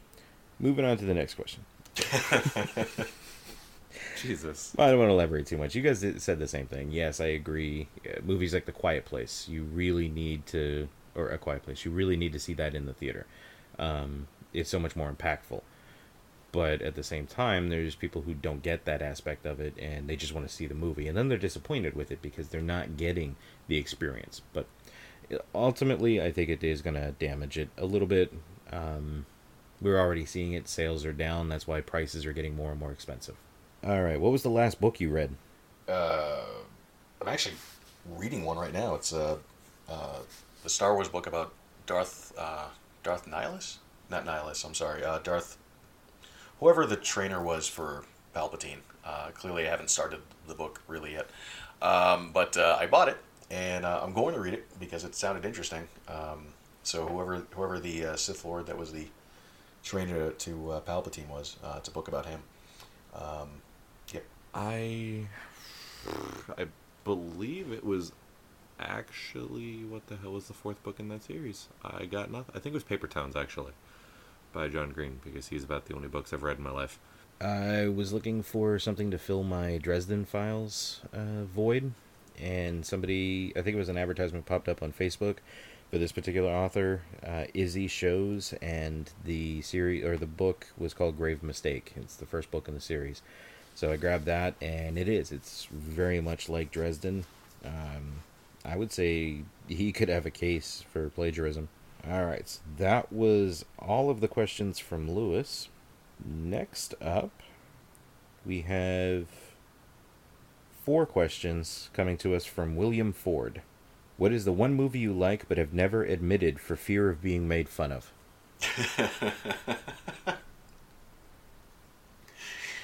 uh, movie I've liked...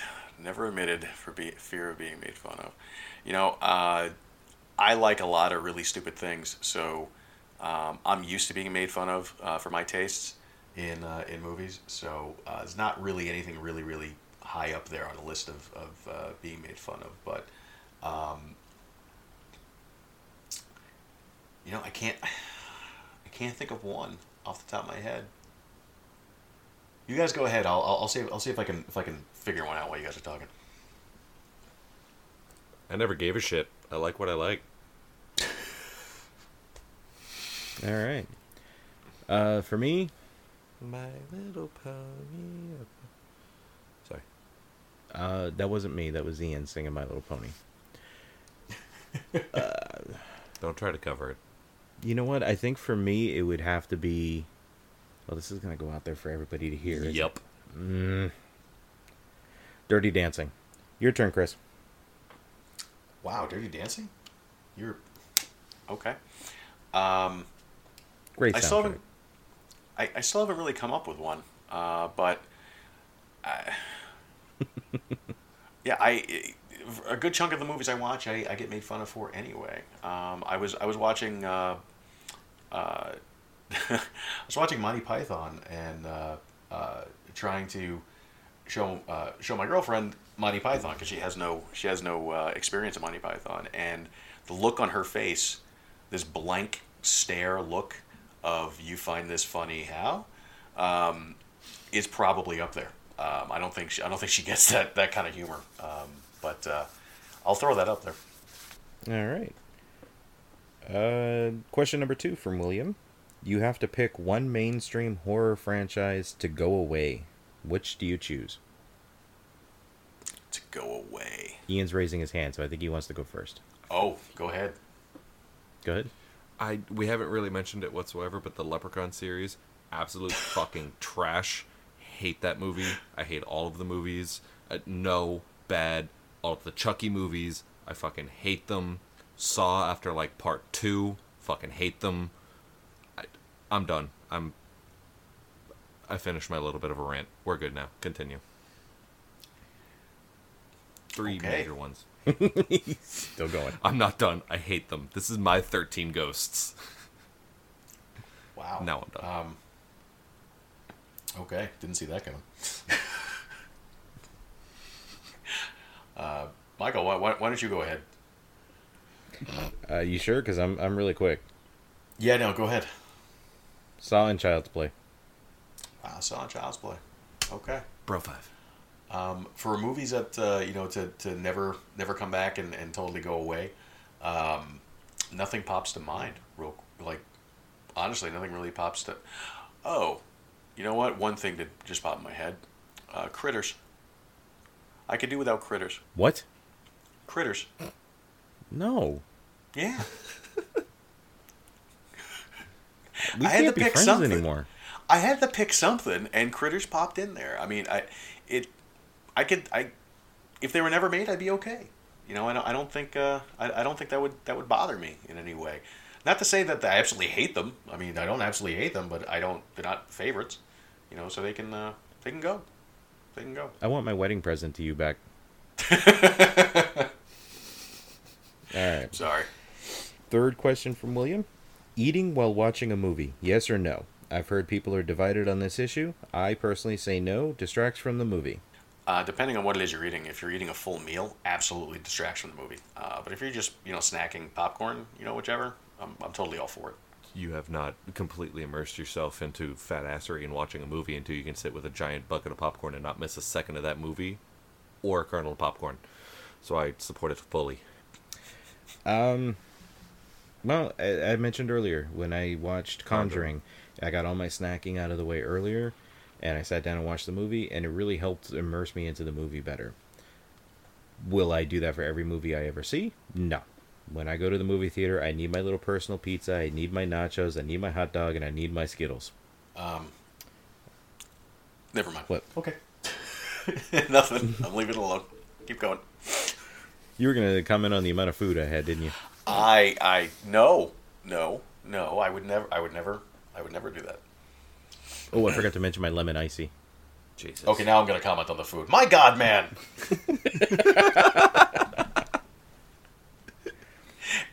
Yeah, well, I'll take uh, like I'll take two number fives. Bite.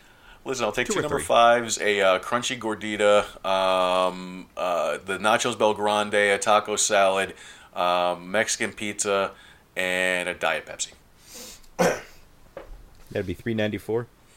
Yeah, exactly. And that's how you know Taco Bell is bad. If you can get all that food for like five bucks and they're still making a profit. Well, it doesn't. Uh, it doesn't take a lot to to uh, use a caulking gun full of meat, you know, into uh, uh, into things. So, quote unquote meat. Meat. All right. So, last question from. Uh, William, what horror crossover would you want to see happen, and in it, who would Ben Affleck play?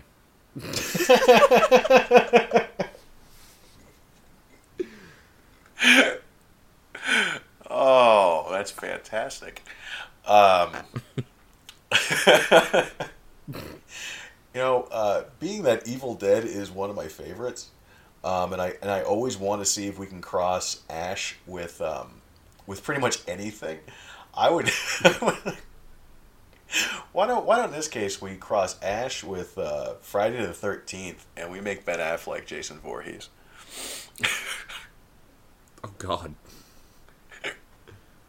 I, the Ben Affleck part, I'm a little stuck. I might have him in the movie just as himself, a little bit of comic relief, but I was thinking Friday the thirteenth and Hellraiser, or not Friday the thirteenth, Nightmare on Elm Street. And who's Affleck? Nightmare on Elm Street and Hellraiser? Yeah. Not sure how to play it off, but I think that could be a good combo. That would be pretty hard, considering the Cenobites don't sleep. Now but we're getting into the part where it's a multi-part movie. I'm starting a franchise. All right, let's see. I would say... I think I'm going to go Puppet Master versus Leprechaun. Uh, Ooh, deep cuts. And Ben Affleck... would play Leech Woman. Oh. Oh. All right. Well, at least it's not the Leprechaun. The I was gonna say that, but I think that's more safe for Matt Damon. Oh, Matt Damon. All right. Our next question, we probably should have done homework for, but I didn't.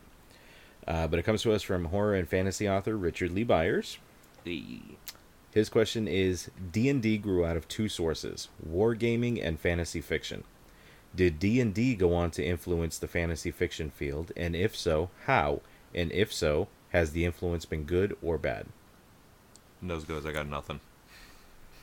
Oh, wow. Um, uh, yeah, absolutely. Um, I would I would absolutely think that it went on to to uh, to influence it. And, um, I mean, just look look at some of the stuff that's come out um, because of fantasy. Like, uh, uh, I, to, to be honest, I'm not a thousand percent sure when I when I say this, but um, we all know Game of Game of Thrones is fantasy, but I don't know when the books were written. So I'm going to have to go into the assumption that they were written after Dungeons and Dragons were, was made. Um, so, yeah, absolutely. I mean, when you see, see things like that, uh, it, it absolutely has, has an effect on it. Um, not as much the movies, thankfully. Um, uh, I don't know if anyone's actually seen those Dungeons and Dragons movies, but they weren't the best. Um, the, then you have The first one uh, wasn't video bad. Games. I, I thought it got better. You thought it got better? I, I, I couldn't I, I couldn't do it. Uh Yeah, the second and third one were much better than the first one. Oh my god, there was a third? Mm-hmm. I didn't even know that. Oh, um, wow. Uh, I was actually gonna gonna point out video games. Uh, you have like World of Warcraft, um, and I'm sure, and a lot of that is is D and D heavy. You know, um, uh, that's just the biggest one I can think of. But yeah, absolutely, I'm I fully think so. I agree. I think it definitely influenced fantasy fiction. Uh, because of that, we got some expansions to D and D, things like uh, Forgotten Realms, which Richard Lee Byers himself actually writes for. Um, I, I there's a huge series uh, just under Forgotten Realms in its in its own. So I would say yes, it's definitely uh, influenced it. I think it has been a positive influence. I don't know. I look forward to seeing what other influences will, will continue to come from it, especially since more and more uh, mainstream people like Jason Momoa and Vin Diesel are coming out and saying how they're D and D players as well. Absolutely. Do you want to throw in your two cents, Ian? I, I mean, to branch off of what um, Chris said. Wow, I forgot his name. Sorry, guy. Um... You have things like StarCraft, and then obviously the entire just plain Warcraft series. Not even back into the M M O of World of Warcraft. Warcraft one, two, three, Frozen Throne, all of those, they have that kind of role-playing. You get a statistic, and you have to build off of that, and then it's all strategy. You have to plan out what you're doing, where you go, et cetera. So with that, I'm a huge fan of those games, so I do believe that had a positive influence. Thank you guys for coming out, because it gave me games like that, but... to that extent, I never played D and D, so I don't really have much of an opinion on that. All right, our next series of questions, five questions. They come from Robbie, uh, host over at Straight Chilling podcast. What horror movies would you guys recommend that are commonly underseen or overlooked? Right off the top of my head, uh, Cabin in the Woods. Um, I don't think a lot of people saw it, and it became one of my favorites, um, hands down. Uh, and, and yeah, I still consider it horror. Um, I think it was incredibly creative and, and incredibly inventive in, in uh, the storytelling in that one. Um, and I don't think enough people have seen it to really appreciate it. I, to keep it in that genre, I would have to agree. It it did have some horror aspects, I'll give it that much, but it was a fantastic movie, as ridiculous as it was. And I still have yet to meet somebody outside of this small circle that could reference it or talk about the movie because they've seen it. My go, huh? Yeah. Your turn? Uh, Black Roses. It's uh, the epitome of eighties hair metal, the satanic mm. panic. Uh, you've got nudity. You've got an amazing Oops. soundtrack. You've got a good, fun story. You've got horrible prosthetic demons. I, Black Roses. What else could he ask for, really? Right? Uh, question two from Robbie. What inspired you to start your podcast? I guess I'll start this one, and then you guys can jump in as to, to what inspired you to want to join me. Sure. Uh, what inspired me to start my podcast?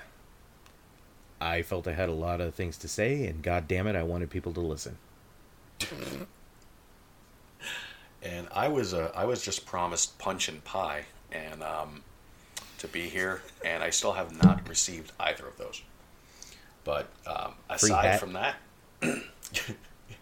aside from that, um, you know, Michael and I have been friends for a very, very long time, and um, being the fact that we live so far away from each other and we have separate lives, it's very difficult to to uh, get together and and uh, see each other, or or um, even have just you know conversations on a regular.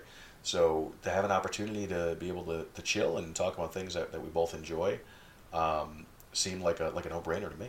Well, like Chris said, I, uh, Michael and I have been brothers for a really, really long time. And it's along the same lines, to be completely honest. It was something to do. You had brought it up to me, just, hey, I wanted to start this. I want to, I'm about it. I want to bitch, rant, and talk about all different movies. And I saw it as, I not that I have an excuse, but I have a reason to just pop up. Like, hey, we're going to record an episode. I'm here. And with conflicting schedules with you and working and me dealing with whatever the hell my job has got going on right now, it gave that kind of escape, and I had that reason. I gotta go. I gotta get out of here. I got something to do. I've got something scheduled. I gotta be out. And it was to come and see you, and we could sit here and talk and rant and do whatever we needed. You just came for the free pizza. Where the hell's whoa. the pizza? Whoa, whoa, hang on a second. One, you get pizza? Yes. Screw you, Chris. You get. Pi- yeah, I'm still waiting on my punch and pie. He's here. I'll mail you some punch and pie. Damn straight.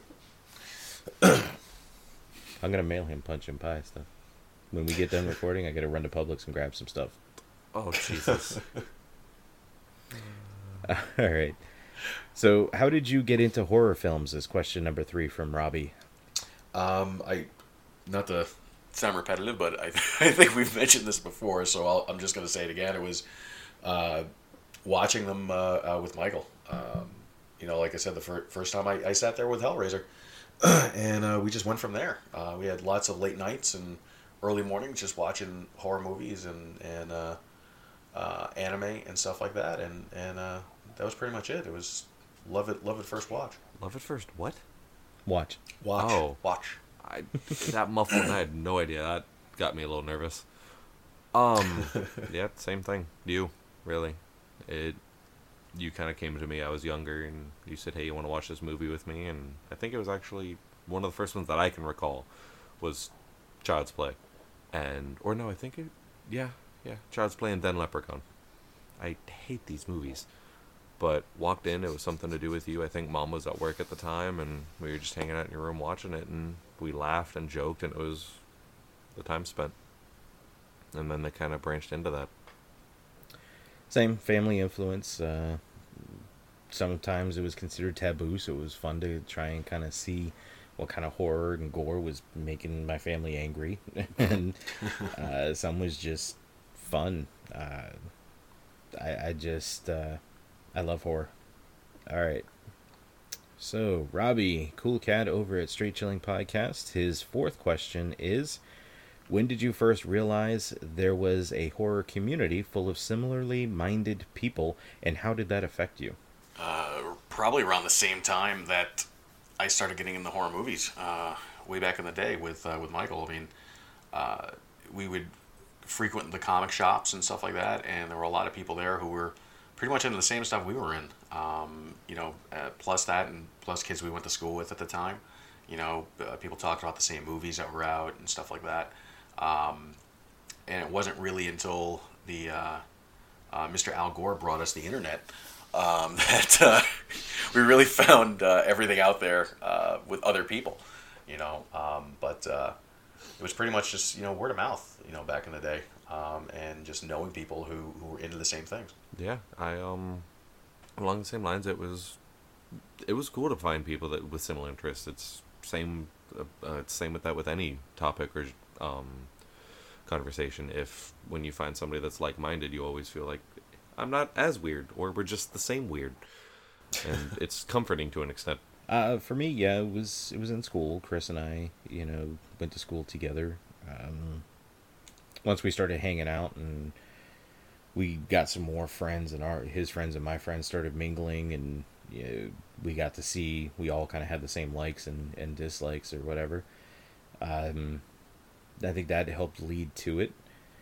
What really kind of solidified it was once I got onto web T V at the time, there was a bunch of horror-themed groups like alt horror and uh, vamps and things like that, and it was fun to go in there and have these discussions with people. And God, you're old.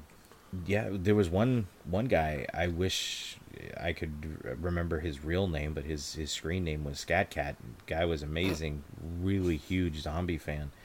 And he actually turned me on to a lot of the zombie movies that have become some of my favorites. Fulci, I think he was the one that kind of got me started on, on Fulci. So groups like that exposed me to so much more than just the mainstream horror. And that kind of helped open my eyes and, and get me into some other stuff. And fifth and final question coming from Robbie. What does the future hold for Horrorpocalypse? Do you have any short-term or long-term goals? This one, this one sounds like a you, buddy. Yeah. Well, that's... it's all of us because we're all part of it. But, I mean, I can start. I would like to see Horrorpocalypse grow. I would like to see our website uh, start going a little further, have people submit stories and articles, and I would like to start making appearances at some of these horror conventions to help promote the site, interview celebrities and uh, guests. I would love to start doing some on-location stuff. There's a, a store called Gods and Monsters over here in Orlando, Florida, that has this really awesome kind of post-apocalyptic themed bar. And I got to talk with the owner, and he said we could record some shows there. So I thought that would be fun. I would love, if right now, some short-term goals, I would like to start collaborating with some other big uh, podcasts, like Straight Chilling, for example. Uh, we talk, I talked with Robbie about possibly doing a collaboration. Uh, either we appear on his show or he appears on ours, or we record a show together sometime and then we just release it under both of our names. So I would love to see some more collaborations. Those are all, uh, those are all good things. I mean, I would personally, I mean, it makes it a little bit excuse me, a little bit difficult, me being me being uh, as far far away as I am, uh, to really be uh, uh, more more of a part of things. I, w- I would love to be more of a part of things, um, and not not as much being as, as remote as I am. But uh, we'll see what uh, what the future holds as far as that goes. Um, I like to kind of kind of push the uh, uh, push the podcast as much as I can, uh, and kind of get it get people's uh, uh, into people's view. Um, to the point where I'm, I'm annoying to them. Uh, the only way to make me go away is to is to accept it and, and listen to it. Um, so, uh, but the, the majority of everything uh, Michael said, I, I'm kind of kind of in agreement with. Um, you know, I mean, well, I, you technically, being, in, uh, as I say, with you being so far away, that that doesn't really matter. That actually would be kind of good. It gives us a. Div- I'm going to say divided front. That's not what I mean. Longer outreach. Yeah, it gives us more of an outreach. Uh, I can get some business cards made. I can get T-shirts made and send you a bunch of those to hand out and get the knowledge out there. Like you said, you were going to go to some conventions up there. While you're up there, oh, yeah. Walk around with a bunch of business cards in your hands. And when you see somebody wearing a metal shirt or wearing some kind of horror theme something, give them the card. Say, hey, check us out, man. See, let us know what you think. And that's all we really need. And once we start getting a bigger and better, you know, more audience members coming through, we can start, you know, using that money if they kick in over at uh, Patreon to do other things, go to conventions, have special guests, be able to pay to have a guest on the show if we need to. So that would be good. You're hitting uh, an entire state that I'm not in. I'm hitting an entire state you're not in. So I think it would be good. Yeah, no, and I, and I agree with that for the most part too. Um, but uh, uh, you know, I'm I'm I'm on board. You know, I'm on board uh, uh, for for uh, for the full go. So cool. All right, you guys pretty much summed it all up for the most part. Um, something that I'm extremely interested in is user interaction. Um, finding out people's opinions, having them involved. Um. Possibly even later on in the future, having them step in on an episode, like have little raffles, and if you have the winning ticket, you get to step in and voice your opinion on an episode, things like that. Yeah, that'd be cool. Give them a, a sense of um, belonging, I think, yeah. All right, well, thanks again, Robbie. I look forward to working with you. I appreciate you submitting the, the questions, and uh, I'll send you a link to this when we're done. Uh, next question comes from Jana Montilio. Oh, God. She wants to know, this is a multi, well, only one question, but it is multi-part. How do Mormons know their magical underwear works? Is there a store with sections, magical or non? And what happens if you wear it and you're not supposed to? Will they know? uh, I would once again like to point out before Chris answers that the point of anybody that answers or submits questions is not necessarily the point of Horrorpocalypse podcast. Um, or it is. I mean, uh, uh, no, no, it's definitely not. Um, why do I get the feeling I know who this person is? Um, and uh, their surname is makes it a little obvious. But uh, I, uh, you know, I don't, I don't know enough about the Mormon religion to be really uh, able to comment on it. Um, so I'm gonna. Uh, it's despite uh, wanting to give a, a absolutely horrible answer, I don't want to offend um, an entire culture.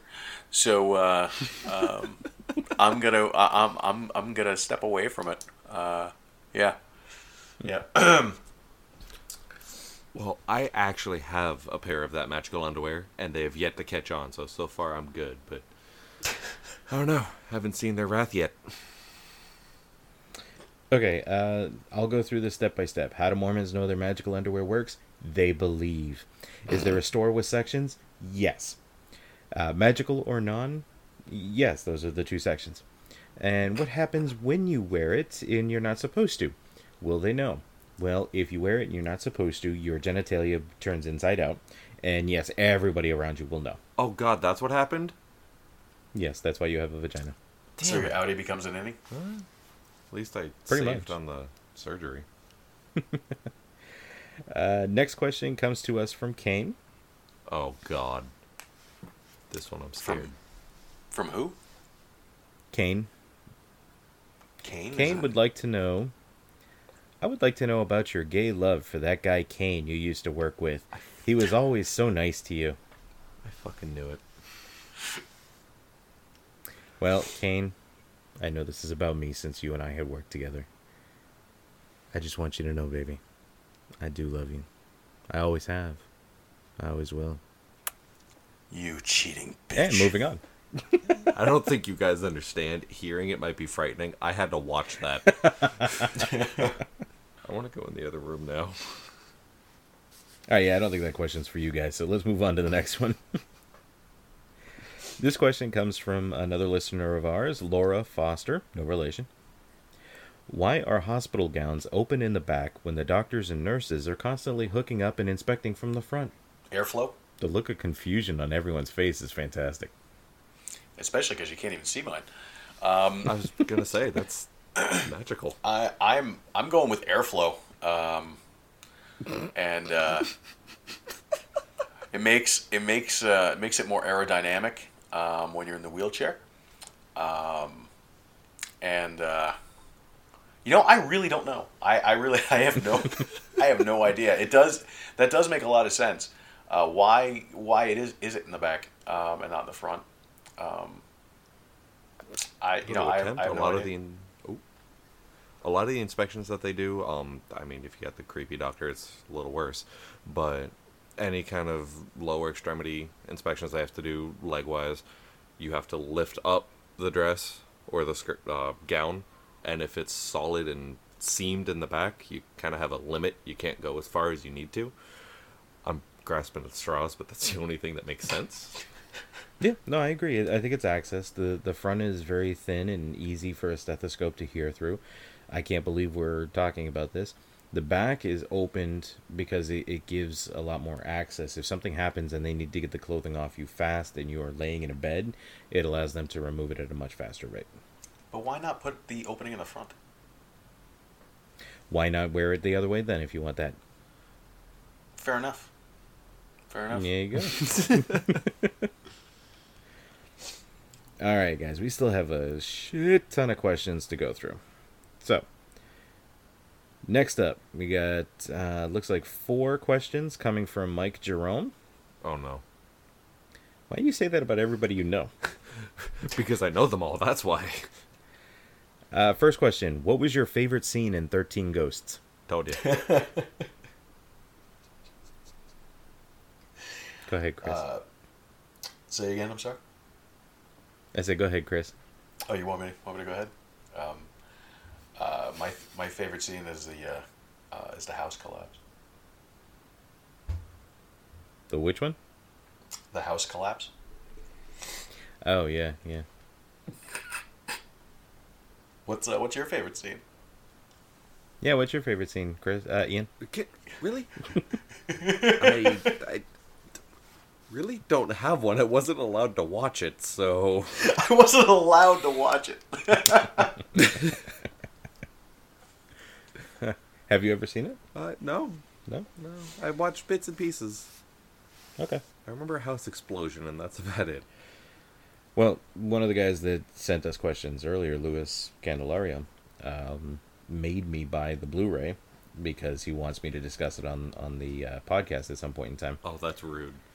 So I've got the you know, Blu-ray. You, we can check it out. You could have just oh, you could have just borrowed it from somebody.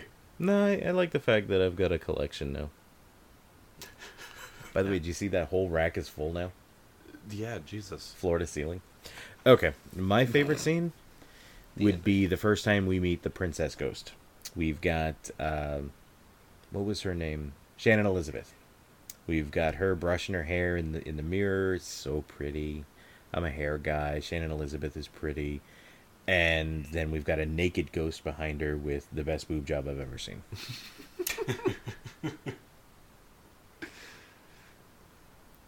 All right. So, Mike's second question is, what is considered to be the first horror film? Wasn't it uh, Nosferatu? Mm.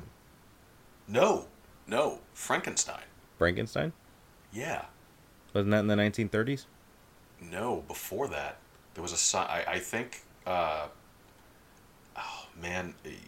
Don't quote me on this, but we could Google this to, to get the answer, but I think uh, there was a very, very, very, very early... Frankenstein that precursored uh, Nosferatu. Well, Ian's looking it up now, so I'm not going to look at the phone, and I'm not going to allow him to answer. But you're going with uh, Frankenstein? Yes, I am. Final answer. I'm going to go... Go ahead. No, no, I just said final answer. Oh, okay. Uh, I believe, because I remember looking this up about a year ago, I believe there was a movie called The Sit- The Satanic Castle or the Castle of Satan, something like that. Um, it was like what, Ian's throwing this little temper tantrum thing. um, it was a short silent film. You can actually see it on YouTube, and I want to say it was only like five minutes. It was one of the first moving picture ones. Um, what were you gonna say, Ian? I was gonna say, do you want me to dive into it since I am looking at it? Yeah, go ahead. It's uh, the the origin of it. It was actually it came out in eighteen ninety-six. Um, it is the first horror film on record, and it was actually a French film. And it was uh, Le Minois. I don't have a French accent, but it was The Devil's Castle. And uh, for some reason, there's pictures of the movie Get Out involved in this. So I'm gonna stop that there. But go on, you can explain now. Oh, that was it. Okay, well, glad. Uh, I guess we're getting out. All right. Next question for Mike. If you could write and direct a movie, what would it be about? Uh, we we already know this. Chris has got a secret project. Yep. Uh, Ian nope. doesn't want to do anything like that, and I've already discussed mine. You, you guys want to add anything? Next one is an inside joke from Mike. He says, this is back from our D and D days. If you put your shield into a field and it falls off, why the hell would you put your entire arm in? I needed to check. I didn't know it was a gelatinous cube. But I do know that if you... Uh, have a character in D and D and you do stake your entire arm into a gelatinous cube and it rots off, you suddenly suffer a dexterity loss. Makes sense. Good to know. Right? Oh, sweet Jesus. We have so many more questions to go. All right. Let's just fly through these. The next series of quite a few questions I think she she tends to go overboard. Comes from our street team leader, Larissa. And Larissa, I, forgive me if I mispronounce your last name. Is it Bertolo? Yep. Okay. Ian Ian says it is. She wants to know, are you planning to introduce any new segments to the cast? If so, what will they be about, and how many would you plan to do in a year? These are good. Well, I've got some actually, ideas. Chris, do you have any ideas you'd like to add? Uh, yeah, I do, actually. Um, I, I have a couple things I want to add. Uh, as as far as... I don't know if we want to actually talk about the ideas. Um, that's entirely up to you. But you want me to want me to mention what I'm thinking? Yeah, go ahead. Um, I would love to take and completely... Um, uh, oh, wow, the word just went right out of my head. Uh, pull apart uh, like just one one movie at a time, um, and I know we discussed about doing it a little bit more frequent, uh, frequently, um, but uh, I know we've had some weird uh, weird schedules, and we had the holidays and everything that came up and whatever. But um, uh, if we could try to get it down to, to a you know at least a once a week, at least getting in to be able to record something, uh, that would be that'd be fantastic. And I think we've already been uh, talking about that. Yeah, I agree. Um, good. I, along the same lines. Yeah. Get something, get a little frequent, have different series per se within it. I would like, uh, we talked about it early on, uh, about having segments where we discuss more than just movies. Uh, talking about music, horror-themed music, talking about books and art and video games and things like that. Uh, I would like to open up a Twitch Um, account at some point in time where we can actually stream the movie and talk about it and review the movie on camera with the movie, you know, streaming behind us, uh, as a review process and educational process, so that gets around copyright laws, things like that. Mm. I would love to start doing something like that. That's not a bad idea. And Ian just dropped his pop filter. I peed a little. Don't worry about attaching it. It's just going to make more noise on there. Or you can hold it by hand. That'll work, too. Uh, how many would you plan to do a year? I would like to, to do at least one a month. Um, and I, I do like your idea, Chris, of us doing just one movie. I do like the versus episodes where we pick two movies that are have some sort of link and put them against each other. So I think once we once we can start doing, say, a weekly uh, recording, we can alternate. We can do one uh, where we just pull apart a movie, one where we do the verses, one where we talk about... Uh, music and video games, uh, and another one maybe questions. Once a month we can start answering some questions, kind of thing. So sure. I would love to, to see what we can do with that. Sure. Okay, next up, are you going to make the cast more interactive for fans and listeners? Meaning, will you incorporate recorded feedback of horror films any of us would like to leave you? That's I would, not a bad idea. I would like that. I mean, if you it, say we talk about um, we've got Pet Sematary coming up, the remake of Pet Sematary. Oh, if we talk about, hey, let's all go see it on this day, and we'll record on Saturday, and we'll make an announcement on Facebook. Hey, you know, we're all going to go see this movie on Saturday. Be sure to, to send us your feedback, record us a message, what you think about it, send it to us at, you know, horrorpocalypse at gmail dot com. Yeah, we could start putting those in there. You know, I'd love to listen to them and incorporate them into our recording where you and I, you know, Chris, we may disagree and I say, well, you know what, I've got... Uh, support from so-and-so, or person B agrees with you. Here, here's what they have to say. I think that'd yeah. be fun. Yeah, no, no, I, I absolutely agree. That does sound like a really good idea. I coincidentally, that's actually something that I had talked about earlier, having more like listener interaction with it and possibly having them step in and things like that. So I'm fully on board with it. Cool. Next question from Larissa. What has been your favorite episode of the cast so far? Uh, my actually favorite one, that because uh, we've only done a few Uh, together, but uh, um, and and I'm kind of uh, me-centric, so I'm I'm, I'm only going to talk about the ones I'm in, because I mean, who who cares about the other ones? Uh, really? But um, uh, no, our the actual last one that we we just did uh, with uh, the twenty eighteen best of, uh, because I've never had to really uh, be on the spot as much as I did uh, last time. Uh, because I didn't see a whole lot uh, last year as far as horror was concerned. So um, uh, that, that I'm going to throw that one up there for mine. All right. Ian? I, I actually have two, uh, and screw you. They're both the ones that I'm in. Thank you.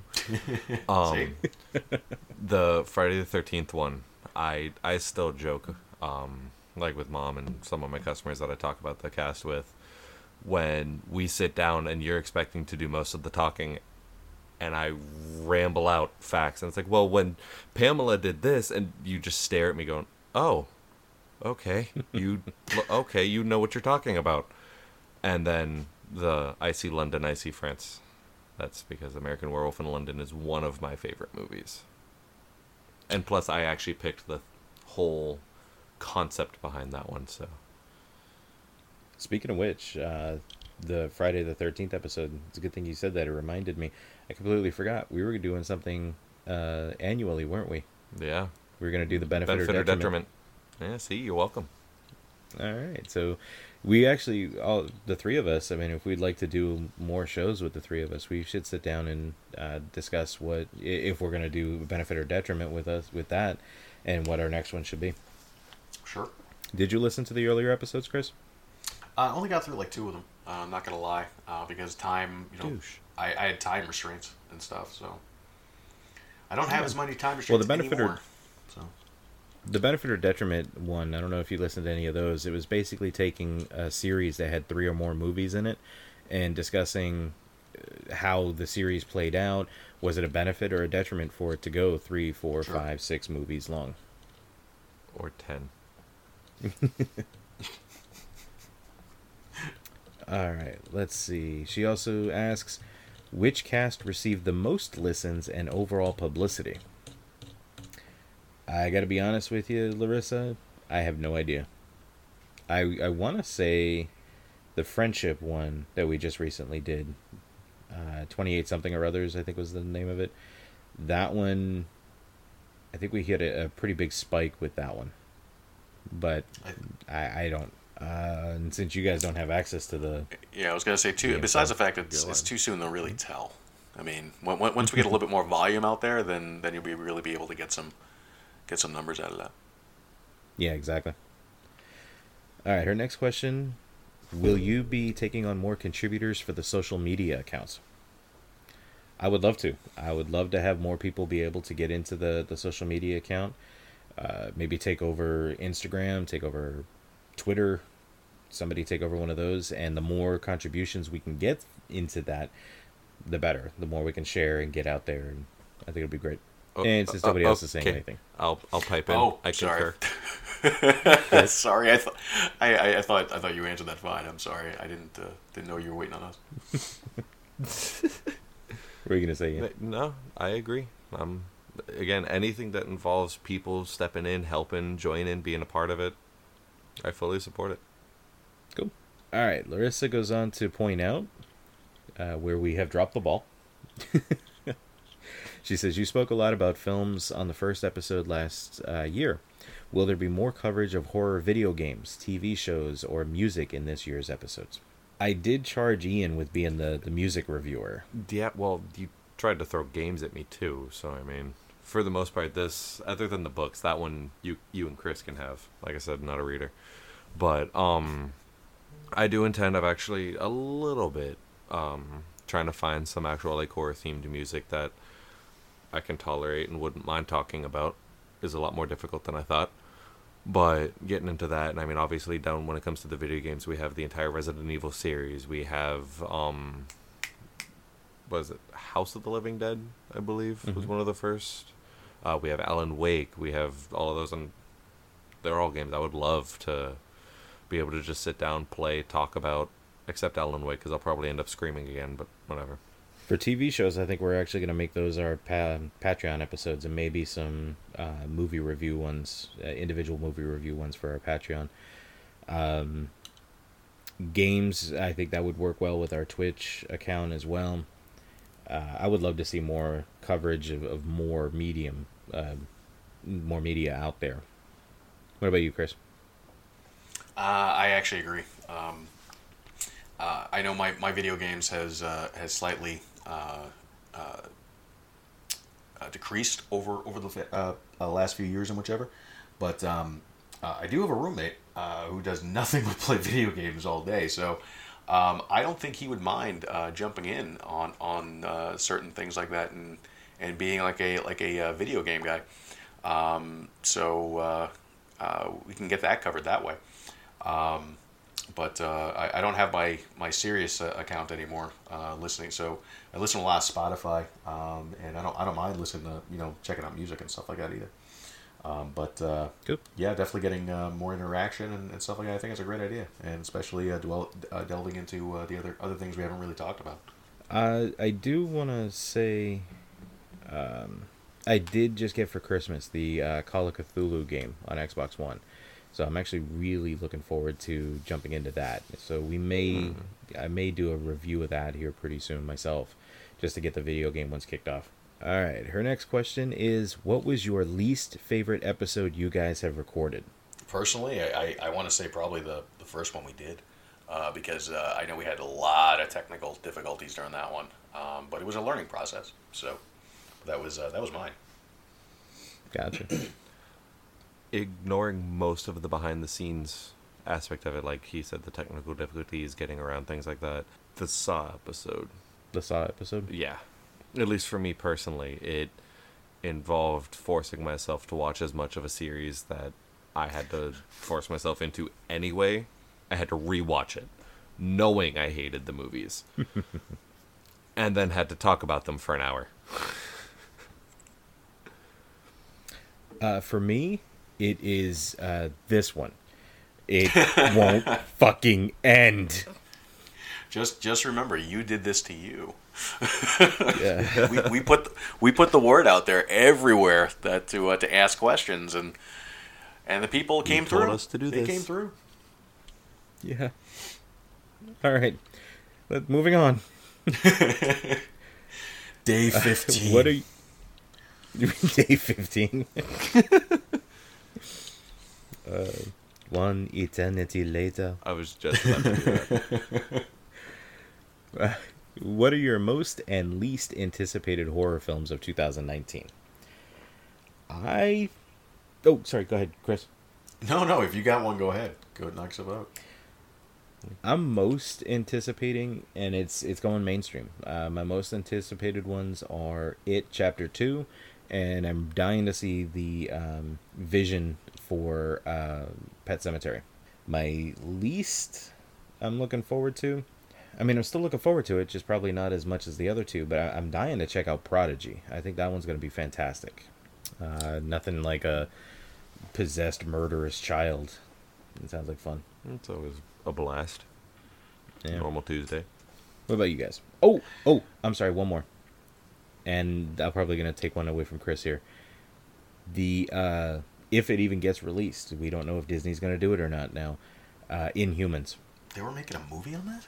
Yeah, yeah, it's very horrific. Uh, if you get a chance, hit up YouTube and check out the trailer for Inhumans. It's very suspenseful. It's comic. I mean, it's Marvel, Marvel and horror okay. combined. I think it's gonna be great. Okay. All right, I don't, I don't think I knew they were making a movie on that. I'll, I'll, I'll take a look at that. Um, I know on uh, on my list of things I, I want to see, there really isn't like a, a good list of things I don't want to see. Um, usually things fall into the category of stuff I want to see. Um, it's just a matter of getting around to doing it. But uh, I am very interested in seeing it uh, as well. Um, I want to I want to finish that off. Um, and I, I was a I was a fan of the first the first one, um, and I was a fan of the, the one from, from years and years ago. So um, um, looking forward to, to getting that one done. Um, and the, the movie you were just you were just mentioning, by the way, Prodigy. Uh, yeah. Have they started putting out commercials for that? Uh, I I just ran into the trailer on IMDb. I was going through IMDb the other day. Because uh, I, I, I thought I saw something on T V, but that's why. But um, yeah, it's it's on there for uh, for me for this year. I uh, sorry, I don't mean to interrupt you. Oh, rude! I just realized uh, I've been playing with a flashlight and I accidentally turned it on strobe and I pointed at Ian's face and we were just having a, a good chuckle amongst ourselves. But to make sure I wasn't laughing over your talking, I muted my mic. So I just answered you on a muted mic. So I don't. I'm gonna see how this goes through on the editing. Um, because I, I could hear you in my in my headset, so I thought that you were talking. Nice. Oh, that's gonna be great. It's gonna be great. So if anybody wonders why Chris was talking to himself right there, yeah, I was talking to him. I'm used to it, though. Well, it's, it's okay. Cool. He can cool. he can talk to himself. I need an eye patch now. Oh, good God, it's starting again. Anyway. Oh, God, dude. J- Jesus. All right, well, I'm just doing this Daredevil style. Filming. Because it's an emergency flashlight. That's the point. Oh, there it is. Oh, Jesus. Ah. All right, anyway, moving on. twenty nineteen movies. I want to see Prodigy. I saw it on Snapchat. That's about all I got. Good God. I'm blind. oh, oh, I can't. Oh. Sorry. We're just, I'm so bored right now. Quit tormenting Chris your brother. Places. We have totally bitten off more than we could chew. Has everyone answered that last question, by the way? Yeah. Yeah, yeah, yeah. Yeah, we, we've all, uh, okay. we've all answered. Let's move on to the next one quickly. If you could have one famous horror icon record the intro to Horrorpocalypse, who would you choose and why? I would pick Doug Bradley because I want him to do uh, Pinhead. Uh, I would immediately pick uh, John Kaiser because I want the Crypt Keeper. Such a bitch. Dude with the orb. Boy, what the hell? I can't remember. Angus Grimm? I think so. That's From uh, right. Phantasm? Yes. There you go. Okay, little problem with that. It Whoa. said any. Any horror icon. That's accurate. All right, cool. That's accurate. Someone can dig him up and move his mouth, and we'll see what we can do. All right, well, next that question. Would be Crypt Keeper. It's a puppet at that point. True, true. I am not shoving my hand up Angus Grimm's ass, though. I'm just saying. Well, if someone's got to do it. Uh, let's see. Next question. Are you planning on introducing any new co-hosts to the cast? Well, we just talked about possibly having one for video games. Oh, so, sounds like someone's looking for a job. Who, uh, who's asking that one? Larissa, are you uh, hinting? hinting at a job?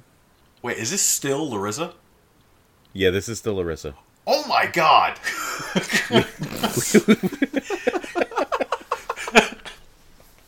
I thought we were like four people away from that. No, no, she still has one, two, three, four, five, six, seven, eight more questions to go. Okay, we're gonna have to cut her off at some point. I, I mean, we're. uh, well, there, there's some that like, uh, what's one major goal you hope Apocalypse achieves this year? Uh, more listeners. Um, which iconic horror movie characters represent each co-host and why? Oh, that's oh a good my one. God. You should have leaked I, some of these oh, questions that. to us, and we'd have a shot.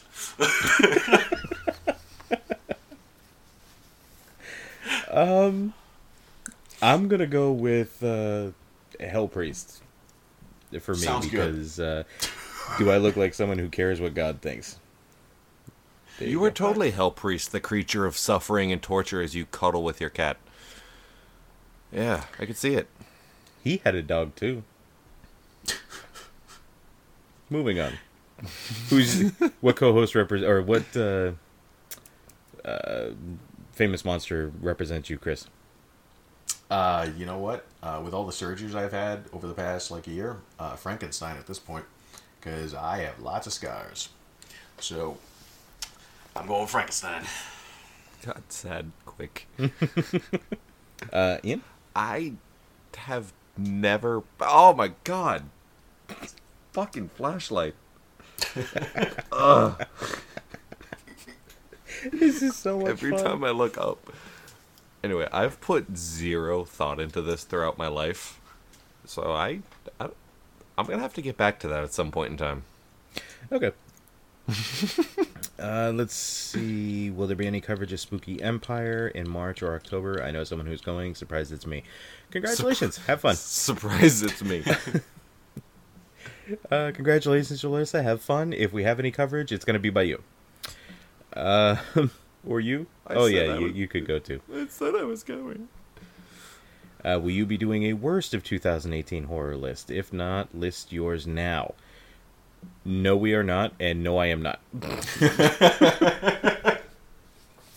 uh, in our best of, we talked about some dishonorable mentions. We're just going to go with that. Uh... Do you plan to make merchandise for the cast? I would really like a shirt or a hat. Oh, there's the catch. Somebody just wants yes. a hat and a job. Yeah. yes, there, hopefully there will be some merchandise out there. If anybody who listens to this cast, you know, has access to where we can get some shirts made, hats made, things like that. I know some podcasts out there do a sort of a print on demand. So if they open up a shop and if anyone purchases a shirt or a hat or anything like that that they carry, uh, it's made at that point in time. All right. So I thought that's pretty good. I got to learn how to do that. Anything, uh, any kind of merchandise you guys would like to see? Uh, I'm always a big fan of hats and hoodies and stickers. Hats and hoodies. Shirts and hats. Hats seem to be a big one. Uh, last question by her because we skipped... Well, we paraphrased a bunch of them. Uh, her last question, do you plan to do any coverage of Halloween Horror Nights or any other Halloween-related events later in the year? I have never been to Halloween Horror Nights. I will never be going to Halloween Horror Nights. It's kind of my thing now. Um, maybe. I kind of figured if this was to happen, it would end up falling on me. Chris living across the country in a state that doesn't have it, and me being the only one that would go. Well, so, you know, we, if you want to. we, we, we don't... We don't have Halloween Horror Nights up here, but we do have some other things that go on. Um, I wouldn't be opposed of doing something for some of the local stuff I got up here. Uh, like we do have Spooky World and and um, uh, like the haunted nights and certain things. And plus, you know, being the fact I'm in Massachusetts, we do have this town called Salem, and uh, I don't know if you heard of it, but uh, they're kind of famous for you know burning people for being witches, uh, and it's a pretty popular place around uh, around uh, Halloween. Um, I usually try to stay away from it because. Uh, Uh, it's it's kind of busy, um, like stupidly busy uh, out there. But um, I wouldn't uh, I wouldn't discount it. Absolutely not. All right, cool. It gives us some uh, some options later in the year. Absolutely. All right. Next question comes from uh, one of our friends and listeners, Peggy Buffington. Oh no, I know one of these questions. You know Peggy too, don't you, Chris? Oh yeah. No, I was uh, friends with her sister okay. in high school. Yep. Uh, Peggy wants to know, have I ever used a phone book for anything other than looking up a phone number? Ian is losing his shit right now because he's privy to some inside information. Uh, to answer, would you guys like to go first? Have you ever used a phone book for anything other than to look up a phone number? No, no, I'm, I'm, uh, you know, they don't even make phone books anymore, really. I mean, so, uh. Um... They do. All right, well, I don't have a phone book. But I know there have been a well, couple times where I wish I had one. Um, but uh, I'm just going to leave it as that. Okay. I've hit somebody with one to keep this innocent. All right, cool. Well, Peggy, to answer your question, yes, I have used a phone book for something other than to uh, look up a phone number. Um, if everyone wants me to elaborate, I was trying to have sex with this girl. I had her on the uh, coffee, not the coffee table, the the counter, the kitchen counter, and I wasn't tall enough, so I got the phone book.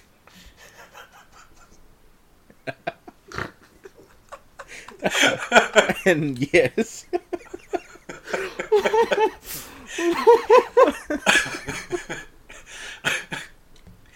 Ian sounds like he's crying. I'm so glad. I'm so glad you guys are getting such a kick out of this. I was the short ass person with the short penis that couldn't have sex with with a girl on the counter. Oh, I'm uh, crying.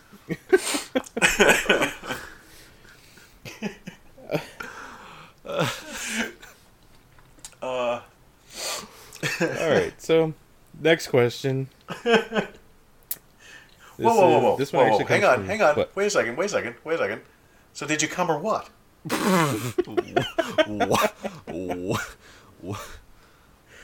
That was a Clerks Straight. Reference? No, that was no, a Mallrats uh, reference. Mallrats. Yeah. Uh, to answer your question, Chris, yes, I did. Oh. Many, many times. Um, Oh, that poor counter. Oh, wait a second. That's not the house yes, I the think that was. It's the same counter that you and everybody used to Oh! Oh, God. Oh. Oh. Oh. You feel that, Chris? You feel me inside you?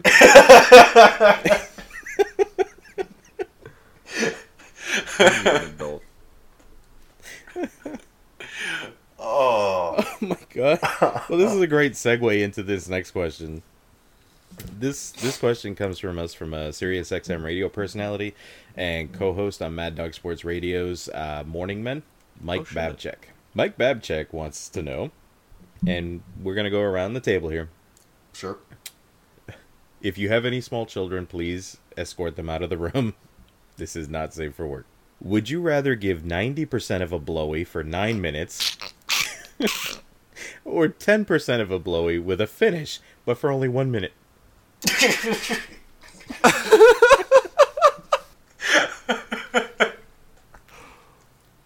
We're such children.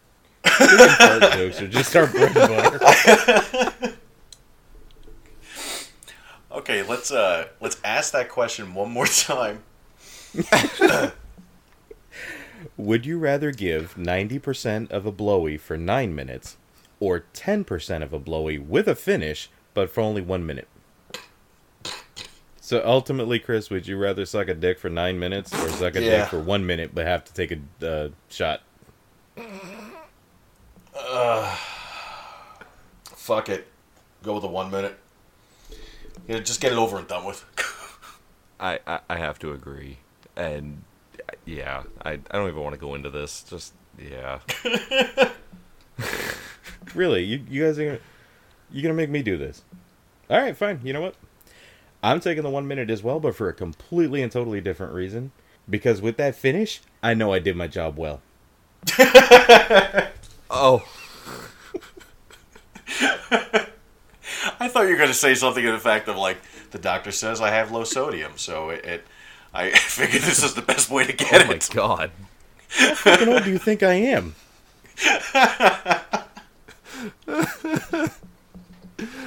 This isn't laughter. I'm crying. uh, also for Mike Babchek, he did submit two questions for us, which, by the way, Mike, if you play any of this on uh, uh, X M Radio, you gotta let me know. Uh, how does Superman not kill a woman when he busts inside her? Kryptonite well, quote, condom. Uh, that would to, kill him. I was gonna say, to quote Mallrats, he could use he has to use a kryptonite condom, but that would kill him. Uh, you know what? Uh, damn it! The only thing that pops in my head is Mallrats for that entire, entire time. You know, the only person who has a uterus strong enough to hold it, it's going to be Wonder Woman. Um, you know, since Superman gets his power from the sun um, and Earth's radiation, so let's assume that it's nighttime and a dark, dark, dark room. So where his probably power is just a little bit less. So if he fucks her and comes from across the room. I, I think that. What? Which part? The fucks? Um, he fucks her. He fucks her, and uh, shit, because he would pretty much kill anybody if it wasn't a kryptonite condom. Uh, especially if it was a it, man. If it was a full blow, I mean, like a complete full load. That's it. He's done. I mean, she's dead, and then he's you know, gonna have to, you know, seven dumpsters, seven cities. But um. Uh, oh my god! The only oh my god, like you've never thought of it. Um, the only uh, only thing I can the only thing I can think of is the, he's gonna have to blow from across the room. That's aim. Uh, a thing men don't have. I'm gonna say that I think Superman has a little more control over his his uh, body, and he can adjust the speed of that. That's where you're going with. Can you? Yes, I can. I... Bullshit. You ever remember the question? Sorry. Sorry, I had to cough. I like how that just kind of hung there for about three seconds. All right. Do you have an answer for that? I... I gave mine. I'm leaving it. Okay. Guys, I have some great news. We are on to our final question. The final question. That better be a good one. Uh, this one actually comes to us from horror film authors uh, for Screaming for Pleasure. Uh, it's a book he just recently released. Fantastic. He kind of looks at uh, the history of horror. Uh, he's also a horror podcast, and he's just an all-around cool cat. This comes from S A. Bradley over at Hellbent for Horror. Cool. Uh, hell, he actually has a message for us first. Congrats- congratulations on making it through the crucial first year. Onward and upward. Now the question. What horror film do you think has made the most significant positive impact on pop culture, and what film do you think made the most significant negative impact on pop culture? Simply put, which movie did the most for horror, and what movie brought the worst trend to horror? Oh, wow. He follows it with a nice little fun message, stay hellbent. Stay hellbent. Nice. Um. Mm. Wow. Wow, I asked for for a good question, and uh, we we got a uh, a really really well thought out question um, that is currently stumping me. Um, hmm. You know, if we're gonna if we're gonna go that route, I guess. Uh, no, no, I'm not gonna go that route. Um, you guys want to skip me? Do you have one right off? Does anybody have one right off the top? I don't. Really, Michael, you have to have one. All right. Ah, let me rack my brain here for a second and look at my collection, see if anything jumps out at me. You know what? I'm gonna I'm gonna go with my favorite, one of my favorite films to to start. Um, the most positive impact on pop culture. Uh, I'm gonna go with Exorcist. I really do. I, I think this started a, a great trend of possession movies in the mainstream. Uh, it was first. I mean, William, what's his name, Blatty, uh, the author, seeing his adaptation, you know, made to, for the screen, it touched on a lot of subjects that really didn't uh, hit the mainstream at that point in time. Like I said, uh, the, Reagan masturbating with a crucifix, that actually made it into a mainstream theater.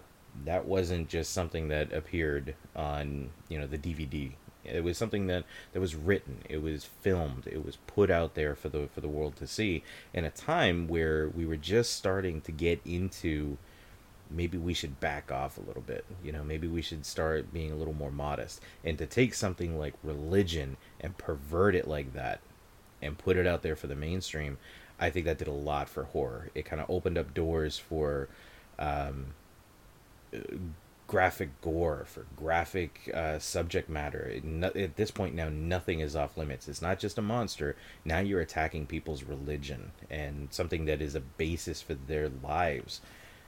So I, I loved what, what that did. It, it brought a lot of uh, that subject matter into the, the forefront, and it allowed people to kind of now start to experiment with other things.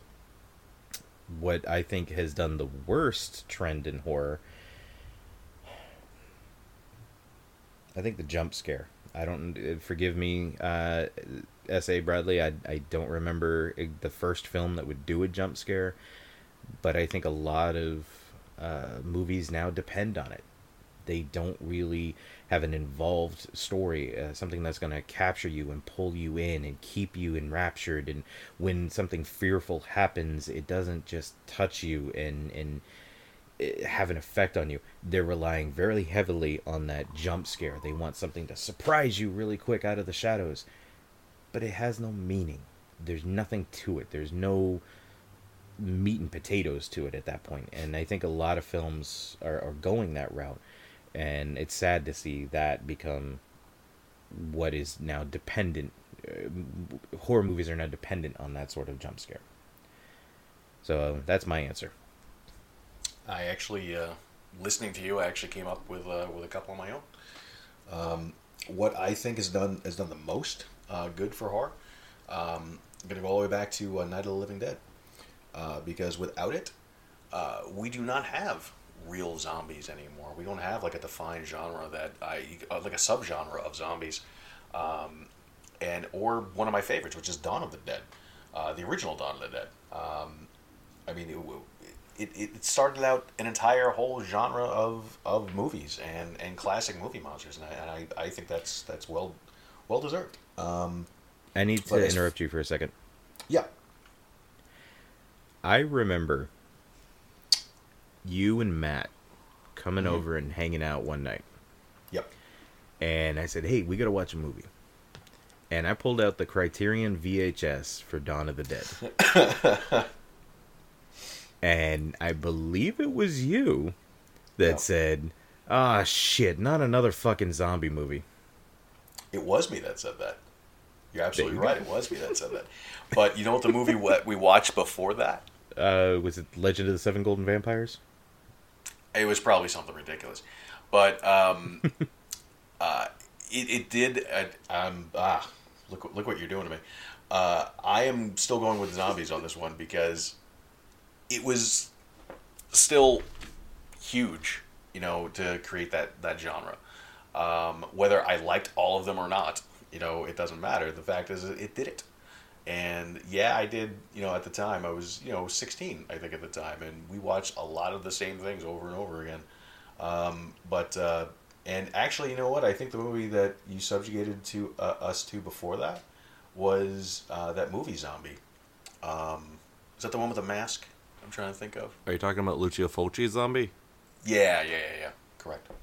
Correct. And when you're sixteen, seventeen years old, you probably don't have as enough, enough, uh, at least I didn't at the time, enough um, wherewithal to uh, really appreciate stuff like that. But as as I got older, you know, I did, and I do. Um, but as far as things I think are a little bit more of a detriment, um, I know what you're saying about the jump scare, um, and I agree with you to a point, but uh, I do think that in some cases you kind of do need it. Um, but I'm, I'm trying to, I'm still trying to think of something that was a complete detriment to horror, and nothing nothing is coming right out. Um, you know, I'm I'm stumped on the on the detriment. I'm not gonna lie, I'm I'm a little stumped right now. But if I think of something, I'll I'll bring it up. But um, I'm still going with uh, with what I said so far. I, to be completely honest, really have to agree with both of you on that. Uh, l- Like he said, listening to you talk about The Exorcist and kind of the branch into the taboo aspect of it, and no one else had ever breached a topic like that, and here comes this director and producer going above and beyond and crossing every line they could for this movie. It left gates open that are still being crossed and bre- not breached, ventured into today. Um, and then with what Chris said with um, Night of the Living Dead, that could, was... something I had brought up earlier, was one of my turning points when it came to horror movies as a kid with you. It was something I thought was going to be horrible, and it kind of opened my eyes to a genre and a topic that I didn't think I would be into. And from there, it branched in. We have Dawn, Day of the Dead. Unfortunately, there's Return of the Living Dead, but I can live with that one. Whoa, whoa, I, whoa. Sorry, you cannot guy. say, unfortunately, Return of the Living Dead. Sorry, guy. You can't say, unfortunately, Return of the Living Dead. Those movies are great. They're good movies, but still not my favorite. Thank you. Opinion. Have, God. Have you seen Rave to the Grave? I mean, that that's just a classic. Have I seen what? It's another in the Return of the Living Dead series, Rave to the Grave. I got it right over there I've, if we want to watch it. I know it. Yeah, that was god-awful. But that, and then continuing with Romero when Land of the Dead came out, and... it just left the genre that, honestly, without it, we wouldn't have a big-name T V show today like The Walking Dead. That wouldn't be it. That's one of the biggest things in pop culture today. It's still widely watched by people that wouldn't even watch a horror movie, but they're going to watch that. What about negative aspect? I, I've been trying to think, and the only thing I could really think of, and it's the same as you said, it was the jump scare. And that leads back into what I was talking about, like with Sinister. It's taunting this weird boogeyman. It had some sense of a story, but the only part that was really got to you was the jump scare. When he's climbing up into the attic looking for the tapes, I believe it was, that he was looking for. Mm-hmm. And just as he gets up to the top of the ladder, it jumps across into the screen. And that was all it had. And going through that and all of the movies now, like you said, depend on it. And... I really got nothing. You guys said everything, so I'm, there you go. I helped. I came up with The Walking Dead. There we go. that's that's good. You know what, guys? We we finished it. We're almost three hours into this recording. I can't feel my back.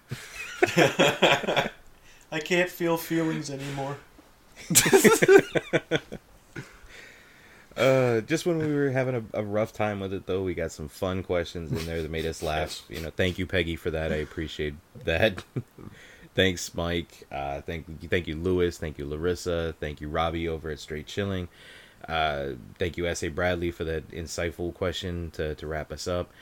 Um, guys, I had a actually, you know what? I had a great time doing this. Having all three of us together talking like this. Um, if we can do this now with, with just a single movie and not go three hours, I think we could have a lot more fun with it. I, I agree with that. But I want to thank everybody. Hey, thank you. I want to thank everybody for listening. I want to thank you guys for coming together and recording this. Uh, I'm so happy we actually made a one year uh, into this, and hopefully we got many, many more years to come. So you owe me money for the hospital bills for my scoliosis is all I have to say. Yeah, well, you're getting pizza and Chris is getting punch and pie. That's that's all you guys are getting. Punch and pie. Anyway, thanks guys. I really appreciate everything. Thank you so much for, for egging us on and making us uh, continue doing this. Hopefully we can bring in many more fun episodes, and keep submitting questions. Who knows? Maybe we'll do another Q and A episode someday, or we'll break it up into three episodes. I totally recommend a series next time. Parts.